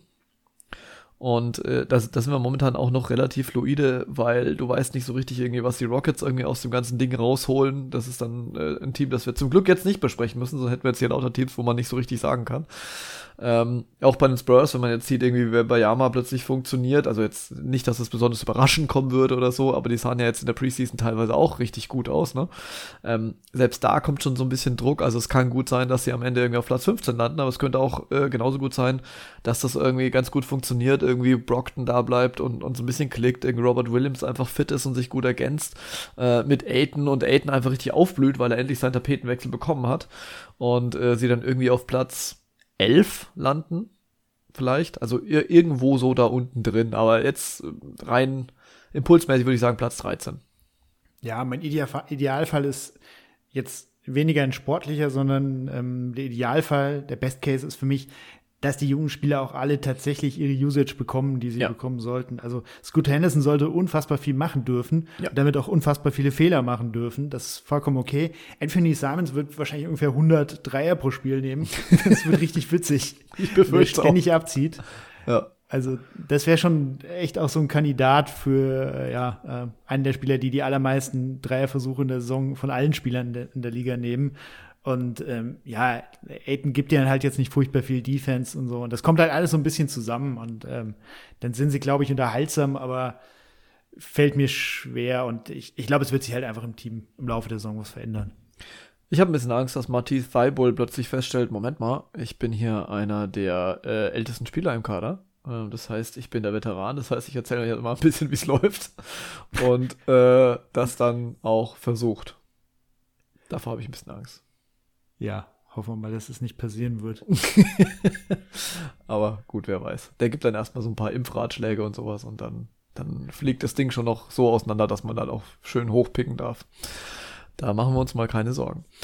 Gut, ähm, also vielleicht sollte man der Vollständigkeit halber noch erwähnen, Yusuf Nurkic äh, ist auch nicht mehr da, ne? Der ist ja dann im Gegenzug zu den Suns gewechselt. Äh, Nasir Little, ähm, den man jetzt über, über lange Jahre versucht hat aufzubauen, ist auch nicht mehr da. Ebenfalls bei den Suns und genauso wie Keon Johnson, Cam Radish ist weg, Drew Eubanks, der hier natürlich auch gar nicht reingepasst hätte und Trenton Watford. Also da wurde einmal ordentlich durchgewürfelt in diesem Kader. Dann kommen wir noch zum letzten Team in dieser Conference, nämlich zu den Utah Jazz. Und auch hier wieder so ein Team, also das, das kann nicht gleich mal vorwegnehmen wo, wo man irgendwie auch nicht so richtig weiß, wo man die jetzt genau einsortieren soll, ähm, die aber ebenfalls, genauso wie einige andere Teams dieser ähm, Division, richtig Spaß machen. Also auf die, die Jazz habe ich Bock, das kann ich schon mal vorwegnehmen. Und äh, frag dich jetzt erstmal, geht's dir genauso? Hast du auch Bock auf die Jazz? Ja, auf, auf jeden Fall. Also muss mal gucken, ich hoffe, wir sehen nicht zu viele Lineups, in denen ähm, Jordan Clarkson und der neue Rookie Keontae George zusammenspielen, äh, weil dann dann wird es irgendwie das größte Gechacke aller Zeiten. Also Anthony Edwards wird sich wahrscheinlich genau diese Spiele anschauen. Ähm, ja, ist, ist spannend, was da gerade abläuft. Und die Jazz waren ja letztes Jahr so ein bisschen das Team, das alle überrascht hat. Also die meisten haben ja gesagt, okay, es ist relativ klar, die werden richtig abkacken, die werden ganz hinten irgendwo rauskommen. Ähm, ich sage es immer wieder, natürlich spielen die Spieler nicht absichtlich schlecht, aber die Franchise wird schon dafür sorgen, dass die richtigen Leute auf dem Court stehen und äh, manche dann eben ja so ein Wehwehchen mal ein bisschen länger auskurieren und sowas. Mhm. All das ist irgendwie nicht so richtig passiert, vor allem weil Laurie Markan halt eine absolute Breakout-Season hatte. Ähm, dann hat so eine Rookie-Überraschung in, ähm, Kess, ähm, in Walker Kessler muss manchmal aufpassen, dass ich ihn nicht mit Kessler Edwards verwechsel. ähm, ja, und dann, dann halt diese Mischung mit einigen Veteranen, die dann doch irgendwie im Endeffekt ein bisschen länger da geblieben sind. Ich habe vorhin Mike Conley erwähnt. Ähm, mit ihm, also in der Zeit, in der Mike Conley da war, haben die Jazz die vierte, das viertbeste O-Rating der NBA gestellt. Äh, nach dem All-Star-Game dann nur noch Platz 25 in der Offensive. Also es hat so ein bisschen die Saison geprägt. Ähm, ich will es, wie gesagt, auf, auf, keinen Fall alles nur auf Mike Conley irgendwie schieben. Er mhm. ist halt einer der Teile davon. Also der Hauptteil war natürlich Laurie Markan, der überragend gespielt hat und ja viele andere Puzzleteile. Und so haben äh, die Jazz halt relativ lange einfach eine super Offense äh, gestellt und war in der Lage, echt die ganze Zeit mehr oder weniger vorne mitzuspielen. Was man bei all dem aber nicht vergessen darf, ist halt, dass der Neuaufbau der Jazz halt noch ziemlich am Anfang ist. Also natürlich, klar, Laurie Markan, da kann man ziemlich sicher sagen, dass der ein Teil der Zukunft ist, das ist logisch. Äh, auch Walker Kessler. Aber wenn ich ganz ehrlich bin, also über diese zwei Spieler hinaus kann ich noch gar nicht viel sagen zu diesem Team. Mhm. Gibt es ein paar interessante Namen, aber die anderen Spieler sind halt überwiegend auch, also sind einige Wets dabei, die ich dann in Zukunft nicht unbedingt sehe. Das jetzt mit John Collins noch jemand dazugeholt, ähm, der ganz spannend ist. Deswegen, also ich würde schon sagen, die Jazz, auf die freue ich mich auch, aber eher, weil, ja, weil da so viele Fragezeichen noch sind und weil es, glaube ich, auch ein paar junge Spieler gibt, die dann schon auch mal eine Chance bekommen und über kurz oder lang rechne ich schon auch damit, dass die älteren Spieler dann eher, ja, eher die Biege machen. Und ähm, ja, es, es wird jetzt spannend halt. Ähm, John Collins äh, ist so ein Name, den man sich jetzt halt mal genauer anschaut. Ähm, Frage an dich, wie, wie siehst du ihn jetzt? Ist es, glaubst du, man, man sieht jetzt einfach einen Spieler, der, naja, halt so seinen NBA-Job irgendwie macht? Oder denkst du, bei ihm ist auch so ein Breakout, natürlich jetzt nicht in dem Maße wie bei Laurie Markan, aber so ein kleineres Breakout möglich? Also ich, ich denke, dass das bei ihm eigentlich Breakout kommen muss, denn alles andere, äh, also das wäre extrem äh, frustrierend. John Collins ist, ist so ein Typ, der ähm, bei, bei den Hawks am Anfang ja wirklich groß aufgespielt hat, wo man gesagt hat, okay, das könnte wirklich einer der besseren Power Forwards der Liga werden. Und dann über die Jahre immer wieder diese Geschichten hatte, dass er, er ist nicht zufrieden, er fühlt sich nicht wohl, er versteht sich nicht richtig mit, mit Trey Young, äh, mit dem Coach. Also irgendwie war da immer Knatsch in Atlanta. Und jetzt kann man sich natürlich fragen, lag das immer an ihm? Lag das vielleicht irgendwie an dem Gesamtkonstrukt irgendwie, an, an, an den verschiedenen Persönlichkeiten, die da einfach aufeinander getroffen sind, an dem Umfeld oder wie auch immer. Aber er war ja wirklich einer der klassischen Typen, wo man sich gedacht hat, okay, der muss unbedingt woanders hin. Egal wo, aber bring ihn einfach raus aus Atlanta, das läuft so nicht. Und das ist einfach verschenktes Talent. Jetzt ist er hier in Utah und ähm, wo soll er nicht ähm, einfach mal sich ausprobieren können, wenn nicht hier. Ne? Also das ist eigentlich ein, ein absolut optimales Umfeld. Und äh, da muss was kommen. Also jetzt in der, der Preseason, ne, wir achten auf die Preseason, das war jetzt irgendwie nicht so richtig berühmt. Äh, da hat er so ein bisschen acht Punkte aufgelegt in 19 Minuten. Ähm, hat so leidlich okay getroffen, aber es war jetzt irgendwie, naja, aber wie gesagt, Preseason, er musste auch erstmal reinkommen. Ähm, aber ich, ich kann mir schon vorstellen, dass, dass er hier ähm, wirklich, allein schon, um ums, ums den, den Leuten in Atlanta einfach mal zu zeigen, so, guck mal, das hättet ihr auch in mir haben können, wenn das und das und das und das gepasst hätte, egal an wen es jetzt liegt. Also, ich glaube, dass er hier eine, ähm, ein, ein Aufblühen erleben wird oder wir mit ihm, genauso wie wir es so ein bisschen mit Lauri Markanen erlebt haben, den ich ja noch äh, vor allem aus Chicago-Zeiten im Hinterkopf hatte, was irgendwie gar nicht so geklappt hat. Dann in kleiner und veränderter Rolle bei Cleveland, da hat es natürlich schon deutlich besser geklappt und jetzt auf einmal hat er letztes Jahr hier ausgesehen wie der absolute Superstar bei den Jazz. Und ich denke, in dieser ganzen Kombination irgendwie, das, das tut auch John Collins gut, irgendwie dann jemanden wie Walker Kessler auch hinter sich zu haben, der dann Defensivaufgaben übernimmt, die er nicht so gerne übernimmt in der Regel. Ähm, das Einzige, muss ich sagen, wo ich erstmal, also ich, ich äh, habe hier so in das Sheet reingeschaut und habe dann auf die auf das Depth Chart geguckt und der erste Name, der mir aufgefallen ist, weil der gleich ganz oben und ganz links steht, war Chris Dunn. Da habe ich gedacht, was zum Geier ist hier los eigentlich? und äh, aber auch Chris Dunn muss ja jetzt nicht unbedingt immer der etatmäßige Starter sein, denn es gibt ja unter anderem noch Colin Sexton zum Beispiel. Ja, was, ja. Äh, was, was denkst du denn eigentlich? Wer wird, wer, wer, ja, wer wird der Point Guard sein, der Utah Jazz? Ja, das ist schwierig. Das ist echt schwierig. Also ich habe ja Keontae George eben schon mal angeteasert. Mhm. Und äh, Keontae George ist natürlich relativ hoch äh, gepickt worden, aber das ist halt, ähm, ja, es ist halt ein Chucker, muss man wirklich sagen. Das ist ein Scorer wie aus dem Bilderbuch. So ein Typ, der kann dir Stepbacks geben, der kann dir auch Catch-and-Shoot-Dreier geben, ähm, liebt ISOs, äh, hat so ein Three-Level-Potenzial, also zum Korb, Freiwürfe, Midrange-Dreier, kann er alles machen. Aber er hat halt auch das Potenzial, einfach viele Entscheidungen zu treffen, die vielleicht nicht so doll sind. und ähm, also bei dem bin ich wirklich sehr, sehr gespannt. Es kann sein, ähm, dass man das so ein bisschen skeptisch beäugt und dann wird er völlig durch die Decke gehen. Ähm, dafür hat er auf jeden Fall das Potenzial, aber er hat auch das Potenzial, einfach viel zu viele schlechte Entscheidungen zu treffen.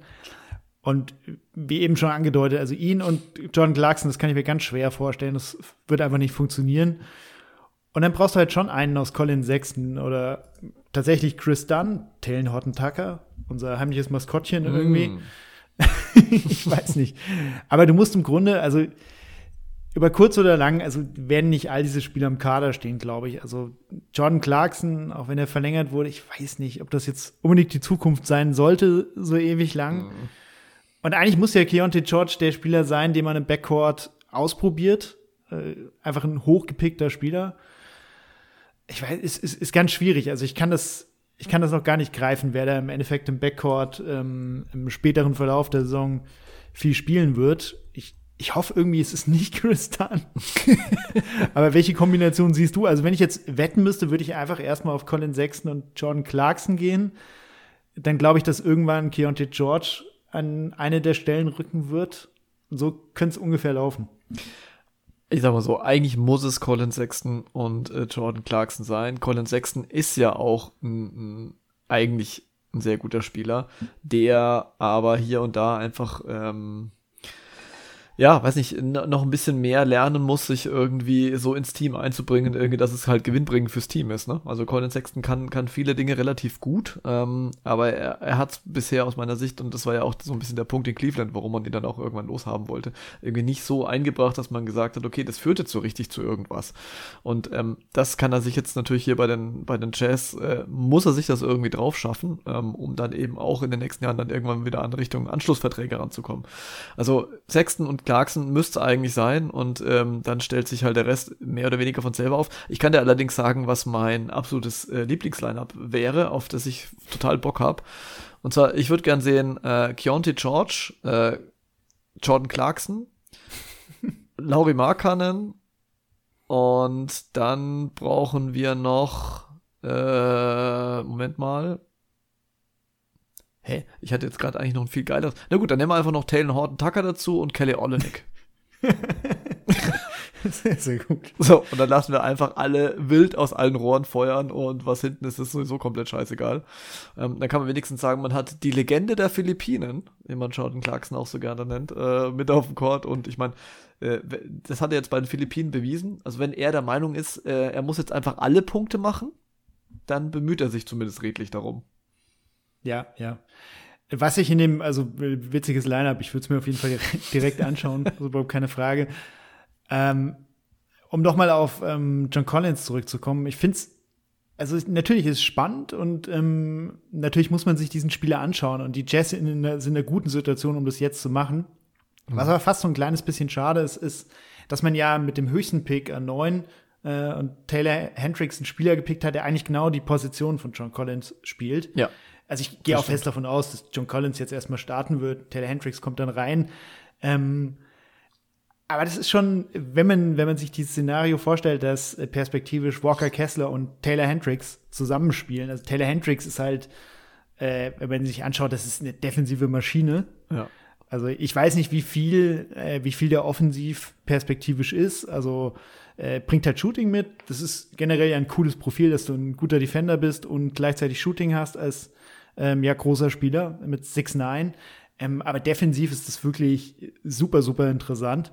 Wenn ich mir dann eben vorstelle, dass er, dass du Kessler zum einen als Ringbeschützer hast, der ja extrem überrascht hat in der letzten Saison, damit wie weit er schon ist. Ja. Ähm, und dann eben noch auf der 4 auch noch so einen Typen.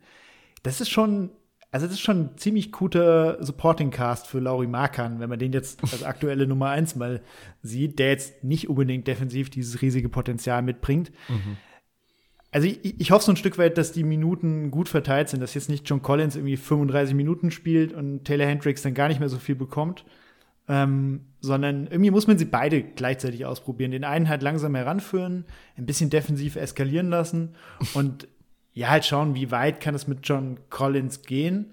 Und ähm, ja, vielleicht bringt man so auch im Endeffekt beide im Kader unter. Das muss man sich anschauen.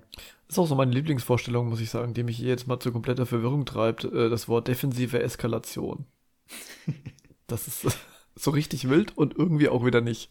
ja, schau dir mal Videos von ihm an. Das ist, ich glaube, er personifiziert das teilweise ein bisschen. Geil. Ja, da, da habe ich dann auf jeden Fall Bock drauf. Und was ich auch ganz cool finde, ist, dass man sich hier nochmal Oma Jurzeven dazu geholt hat. Mhm. Ähm, denn der äh, ist jetzt sicherlich auch kein Spieler irgendwie mit der größten Upside aller Zeiten oder so, aber ich finde, dass er in Miami teilweise extrem gut ausgesehen hat, so wie halt sehr viele Leute in Miami extrem gut aussehen, die du vorher noch nie gehört hast. Aber da bin ich jetzt mal gespannt, ob er das auch ein bisschen übertragen kann ähm, auf ein anderes Team und dadurch halt noch ein bisschen mehr Tiefe auf Big äh, hier geschaffen. Das Schöne bei den Jazz ist halt so wie bei den Teams, die wir vorher auch besprochen haben. Du kannst eigentlich mal komplett wild durcheinander würfeln, du kannst verschiedenste Lineups ausprobieren, du kannst gucken, wer passt zu wem, ähm, aus wem kriegst du Shooting raus, wer kann vielleicht noch ein bisschen was, was kreieren, was er vorher so gar nicht gezeigt hat. Ähm, und, und es tut halt einfach nicht weh, weil wenn es nicht funktioniert, dann funktioniert es halt nicht. Und auch, auch die, die Jazz sind halt jetzt in, in so einer Situation, ähm, wo wo auch alles kann irgendwie und nichts muss. Und, weil du es jetzt vorhin angesprochen hast, hier mit, mit ähm, äh, Taylor Hendricks und so, man stelle sich vor, John Collins blüht jetzt hier komplett auf und spielt ein richtig geiles Jahr. Sagen wir mal, er kommt wieder in, in so eine Richtung 2010 ähm, und, und, und macht dabei auch einfach noch so als Typ irgendwie einen guten Eindruck jetzt vor Ort. Dann kannst du ihn ja auch trotzdem noch wunderbar weiter traden, denn er hat ja jetzt noch zwei Jahre Vertrag, also das ähm, 25, 26 ist eine Player Option, aber du könntest ihn jetzt im Sommer zum Beispiel für irgendwas gewinnbringend weiter vertraden und dafür hat man jetzt hier aber auch die Verträge irgendwie im Team, aus denen man was machen kann, ja. Also selbst ein Lauri Markanen, ich sage jetzt nicht, dass sie den wegtraden oder wegtraden sollten oder so, aber der hat natürlich bei den Leistungen, die er momentan bringt, irgendwie mit, mit 17 Millionen, einen super teamfreundlichen Deal eigentlich. Ähm, bei Colin 6 müssen wir mal gucken. Der muss natürlich erstmal die Leistung bringen, dass er das äh, rechtfertigt. Du hast einen Jordan Clarkson, den du wunderbar vertraden könntest, theoretisch. Ähm, und andere eben auch noch. Plus die Talente, plus die Picks. Also, ne, die, die Pickschwämme, die hat ja Utah letztes Jahr auch schon ereilt. Irgendwie, als Rudy äh, Gobert weggegangen ist, dann hat man irgendwie gefühlt alle Picks der Saison einfach mal direkt bekommen. Und äh, auch hier ist man wirklich wieder wahnsinnig flexibel und könnte auch vielleicht sogar im Februar schon beim einen oder anderen Namen irgendwo mal zugreifen. Also, das glaube ich jetzt ehrlich gesagt nicht, wahrscheinlich eher im Sommer, aber trotzdem, man könnte. Und in der Zwischenzeit halt alle Jungs ausprobieren. Du musst halt nur gucken, und das ist jetzt für mich halt eher so die, die Schwierigkeit in Anführungszeichen. Ich finde, das einzige Muss, das die Jazz haben, ist, sie müssen es irgendwie hinkriegen, John Collins gut aussehen zu lassen. Weil wenn das nicht klappt, das ist für ihn scheiße, aber fürs Team auch. Ja, du, du, musst ihn, also wie gesagt, also bei allen tollen Rookies und so, die irgendwie spannend sind, du musst natürlich John Collins jetzt irgendwie ausprobieren. Das ist die Situation, ähm, was ich so ein bisschen hoffe bei den Jazz, ist, dass sie, wenn sie nicht gut sind, irgendwann echt die Reißleine ziehen. Das war letztes Jahr, also es klingt ein bisschen nach Luxus, aber es war so ein bisschen das Problem, dass man besser war, als man gedacht hat oder als alle gedacht haben dann hat man halt auch gesagt, okay, dann reißen wir es halt nicht ein. Ich weiß nicht, ob das im Vorne, Vorhinein der Plan war. Ich vermute schon, dass man, dass man das im Blick hatte. Äh, man hat es ja gewissermaßen dann auch gemacht, ein bisschen. Ähm, aber ich hoffe, wenn, dass wenn die Jazz äh, eben merken, es ist keine so tolle Saison und wir kommen da jetzt nicht so wirklich in Richtung Playoffs perspektivisch, dass man dann schon auch sagt, okay, jetzt äh, von dem und dem Spieler trennen wir uns dann mal. Also ich, in Kelly Olynyk zum Beispiel, also bei aller Liebe und so, aber eigentlich gehört er in diesen Aufbau jetzt nicht mehr wirklich rein. Ähm, und da muss man einfach schauen. Also müssen die jungen Leute müssen halt die, die Chancen bekommen. Also ich bin schon mal froh, dass es Walker Kessler, dass es bei ihm auf jeden Fall so sein wird, weil er hat letztes Jahr ja unterm Strich nur die Hälfte der Spiele gestartet, ähm, mhm. hat auch nur 23 Minuten im Schnitt gesehen und war trotzdem Platz 4 äh, bei den Blocks pro Spiel und Total Blocks. Das muss er auch erstmal schaffen. Also wenn der jetzt tatsächlich startet, das wird schon, wird schon sehr witzig. Klar, Vollgefahr immer. Mhm. Aber das ist schon einfach ein wahnsinniger äh, Ringbeschützer, offensiv natürlich irgendwie limitiert. Also hat zwar aus dem Zweierbereich äh, 72 Prozent getroffen, aber gefühlt waren halt die Abschlüsse auch immer so ungefähr 2,5 Zentimeter vom Korb entfernt und nicht ja. weiter. Aber der Typ hat schon, und das, das finde ich spannend, also ich erwarte jetzt nicht, dass, ähm, dass Walker Kessler irgendwann auf einmal die Nikola Jokic-Pässe spielt oder so. Aber der Typ hat schon so ein bisschen Touch.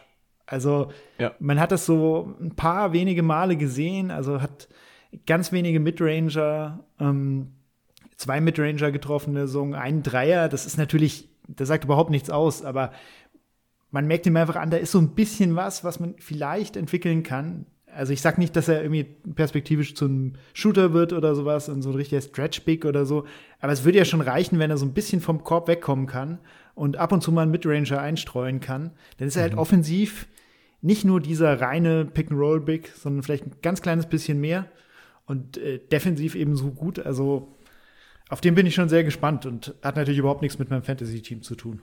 Nee, natürlich überhaupt gar nicht. Äh, wie, wie eigentlich alle Bewertungen, die du, äh, die du so anbringst. Ja. Ähm, genau. Ich, ich finde bei Walker Kessler, man merkt jetzt schon, und ich finde, das kann man schon so sagen, ohne dass es jetzt irgendwie so ein bisschen edgy klingt, aber er bringt sehr viel von dem, was ein junger Rudy Gobert gebracht hat, jetzt schon. Ähm, man hat bei ihm, finde ich, aber noch deutlich mehr Hoffnung darauf, dass er einfach ein bisschen mehr Finesse in sein Spiel reinbringen kann, als es Rudy Gobert äh, möglich ist. Ne? Also ich sage nicht, dass er jetzt schon Rudy Gobert ist oder defensiv so gut ist wie Rudy Gobert oder sowas, aber dass er deutlich in die Richtung steuert, also dass man sich bei ihm gut vorstellen kann, dass er das, dass er so gut wird. Ähm, und gleichzeitig aber, du hast jetzt gesagt, ein bisschen Touch hat, irgendwie vielleicht auch ein bisschen mehr Auge mal für einen Pass und, und, und irgendwie auch mal so, ja, aus der ein bisschen weiter entfernt vom Korb vielleicht, als äh, ich halt meine Hand drüber und lasse den Ball reinfallen. Ähm, und das ist ja schon, das ist ja schon sehr, sehr gut, weil ich, ich glaube, mittlerweile, um den jetzigen Punkt seiner Karriere, ist Rudy Gobert auch an dem Punkt angekommen, jetzt mal von dem Vertrag und so weiter abgesehen, wo man sagt, ja, aber ein bisschen mehr würden wir da schon gerne rausholen, ne? Und, und das ist dann halt, also offensiv, und das ist jetzt halt irgendwie nicht da. Und bei ihm kann es aber sehr gut sein. Ich bin halt so ein bisschen gespannt auf die Lineups, weil du hast dann halt mit äh, Walker Kessler, Laurie Markkanen und John Collins drei Leute, die du eigentlich viel spielen lassen willst und eigentlich auch starten lassen willst, die aber alle irgendwie groß sind. Und das willst du vielleicht eigentlich nicht. Also jetzt hat Laurie Markkanen zwar bei den Cavs auch relativ lang ähm, formal die drei bekleidet, da war ich aber nie so ein riesiger Fan von, äh, von ihm auf der 3. Und ähm, ich glaube, da muss man ein bisschen gucken, aber man kann die Jungs natürlich auch durchaus ein bisschen staggern. Ähm, und dann sollte es funktionieren und dann sollte auch noch ein bisschen Platz für Taylor Hendricks sein, den ich äh, unbedingt sehen will. Und ich will natürlich Omar Jozeven sehen, weil sonst weiß ich ja nicht, ähm, ob er das replizieren kann, was er bei Miami hin und wieder gebracht hat oder eben nicht. Ja. Ja, und da müssen wir mal gucken. Und dann gibt es halt auch noch so Leute wie Simone Fontecchio, der mh, also ich hatte so ein bisschen den Eindruck, mehr Vorschusslorbeeren bekommen hat, ähm, als er es dann auf dem Platz zeigen konnte äh, letztes Jahr. Ähm, aber vielleicht äh, geht da jetzt in Jahr zwei noch ein bisschen mehr und dann haben wir halt, wie du es schon angesprochen hast, den ewigen Taylor Horton Tucker, bei dem ich persönlich schon, ehrlich gesagt, von etwas längerer Zeit meine Hoffnung aufgegeben habe, aber es scheint ja durchaus noch Leute zu geben, die sagen, hey, Taylor Horton Tucker, das kann noch was werden. Ja. Ja, und was mir halt bei dem Team ähm, so ein bisschen abgeht, also eigentlich, ich, ich glaube, das ist auch die größte Schwäche, die, die sie einfach perspektivisch haben, ist die Defense. Und das klingt komisch, wenn man ja. eben so positiv über Walker Kessler gesprochen hat. Aber im Grunde ist er ja einfach so die letzte Station. Also er ist der Ringbeschützer und er kann halt auch nicht viel machen, wenn, ähm, äh, wenn davor schon so viele Dinge nicht so gut laufen. Und wir haben jetzt über verschiedenste Teams geredet und ähm, vorhin am Anfang über die Nuggets und was sich da auf dem Flügel irgendwie verändert. Und das sind alles Luxusprobleme, wenn man sich die äh, Flügel-Defense hier mal anschaut. Mhm. Weil da ist halt gar nicht viel, wenn man ehrlich ist. Also, abgesehen von Walker Kessler sehe ich da nicht viele gute Verteidiger. Und da ist halt Taylor Hendricks, wie gesagt, das Rookie, einer derjenigen, die vielleicht noch was einbringen können. Ähm, aber jetzt auch die anderen Rookies, zum Beispiel Keontae George, äh, scheint jetzt defensiv nicht berühmt zu sein. Äh, Bryce Sensabaugh ist auch wieder vor allem ein offensiver Spieler. Also offensiv mache ich mir über dieses Team überhaupt keine Sorgen. Egal in welcher Konstellation sie zusammenbleiben. Also auch John Collins, Laurie Markan, Colin Sexton und wie sie alle heißen. Mhm. Also die werden schon eine gute Offensive spielen. Auch wenn natürlich dieser äh, Spieler diese Orten in der Hand, die man letzte Saison mit Mike Conley hatte, irgendwie nicht mehr da ist. muss man schauen. Aber da gibt es so viele Spieler, die einfach auch selbst für sich dann noch mal was machen können. Oder der Ball läuft dann einfach gut. Ähm, aber defensiv sehe ich da ehrlich gesagt nicht, nicht so viel. Wenn wir davon ausgehen, dass die Offense vielleicht sogar noch ein bisschen abfällt, weil halt ähm, ja, diese Struktur ein kleines bisschen fehlt, bin ich dann doch eher pessimistisch, dass wir noch mal sowas sehen wie im letzten Jahr. Das ist richtig. Und wen wir zum Beispiel noch gar nicht erwähnt haben, war Akbaji, den man eigentlich auch äh, spielen und Minuten erlassen sollte und Minuten geben sollte. Der hat jetzt äh, auch relativ viele Dreier mal bekommen. Nee, stimmt gar nicht, sorry, habe ich, äh, hab ich falsch geguckt, so viele waren es gar nicht, aber immerhin 3,6 Dreier jetzt in der äh, Preseason, ähm, von denen er sagenhafte 22% verwandelt hat. Das ist ja irgendwie so ein bisschen Punkt bei ihm, ähm, dass er an seinem Shooting ein bisschen schrauben muss, aber auch der müsste eigentlich Minuten kriegen. Ähm, ja, was wir jetzt nicht so gemacht haben bisher in diesem Pod oder generell in den Previews war so, so Players to Watch zu definieren. Aber ich persönlich würde echt sagen, ich meine, hier gibt es natürlich sehr viele Namen, die du aus unterschiedlichsten Gründen nennen könntest, aber äh, auf wen ich mich jetzt so ein bisschen fokussieren würde, wäre erstens Colin Sexton. Denn Colin Sexton hat aus meiner Sicht verglichen mit dem, was er vorher bei Utah gebracht hat, mit dem, was sein Vertrag äh, sagt und mit dem, was er theoretisch könnte, eigentlich äh, die meiste Upside im Köcher. Ähm, also die er schnell erreichen kann, meine ich jetzt damit nicht generell.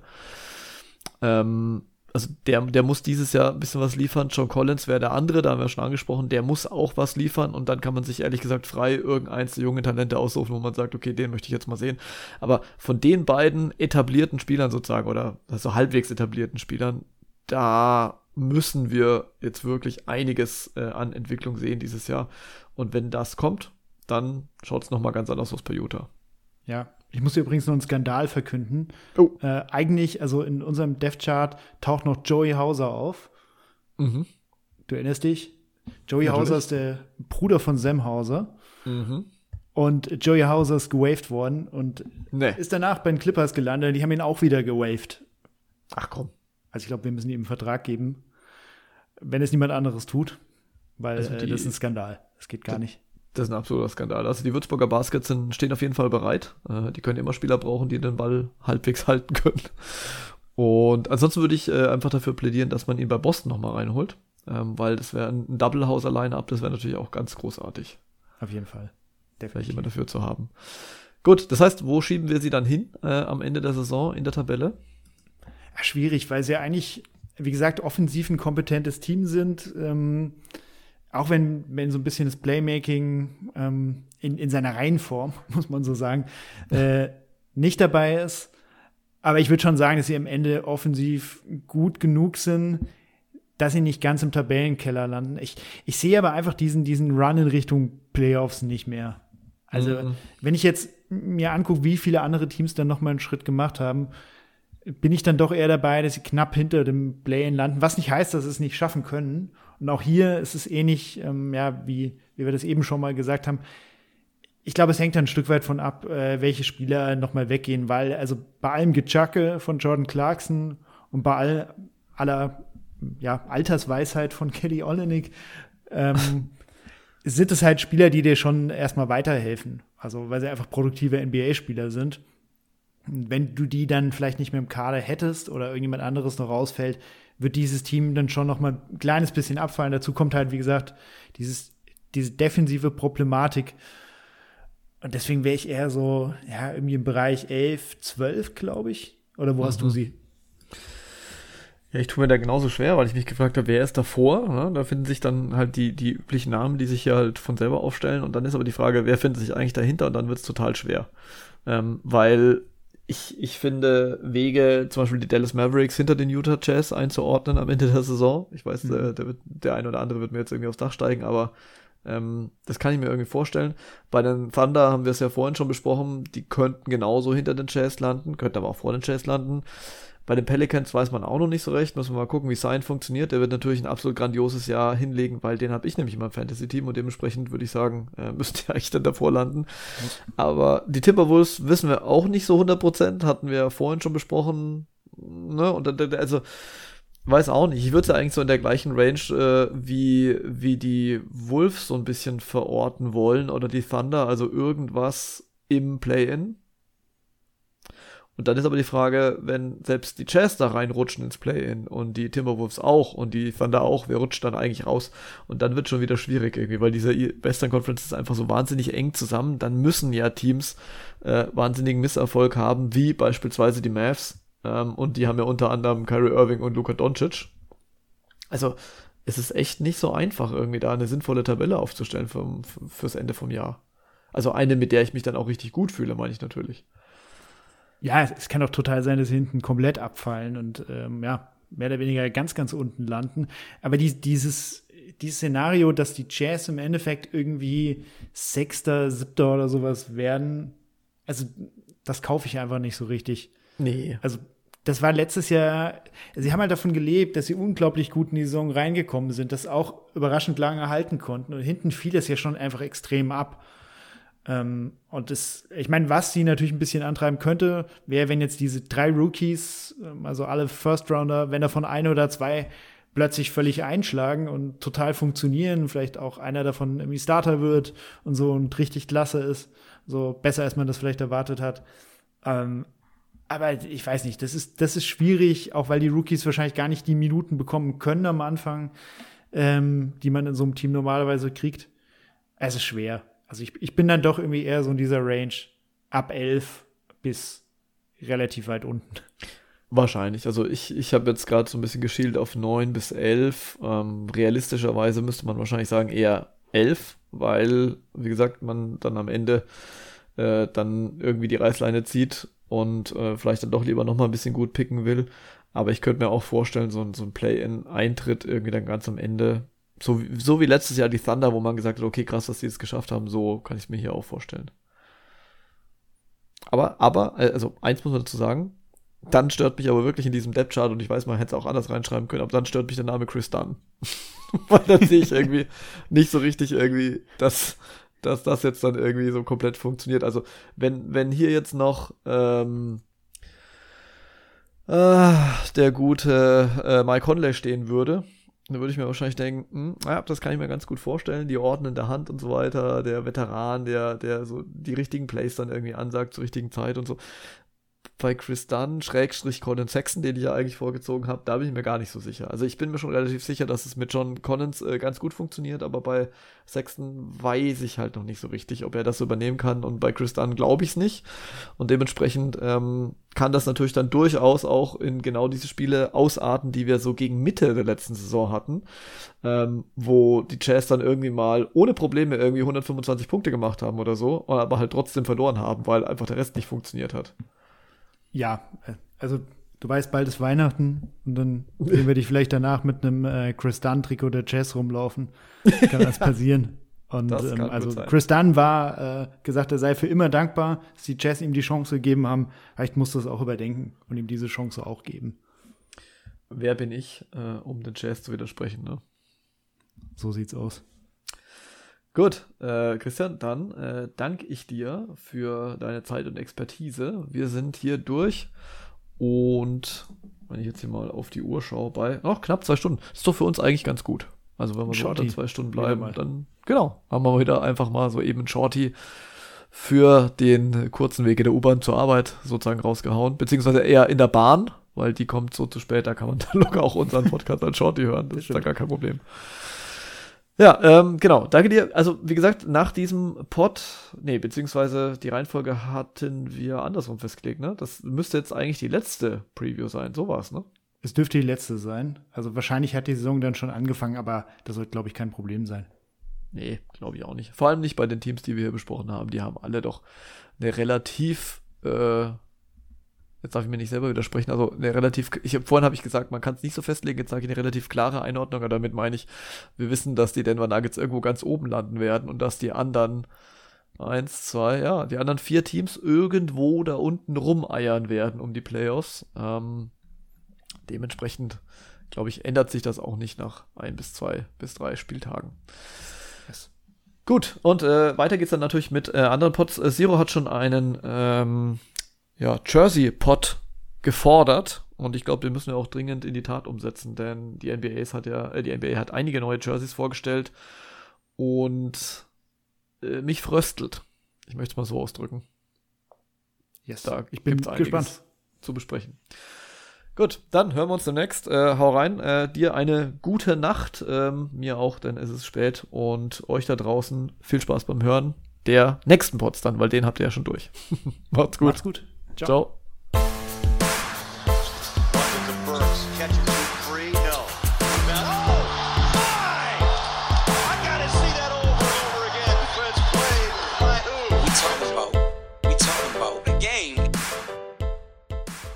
Wie baut man eine harmonische Beziehung zu seinem Hund auf? Puh, gar nicht so leicht. Und deshalb frage ich nach, wie es anderen Hundeeltern gelingt, beziehungsweise wie die daran arbeiten.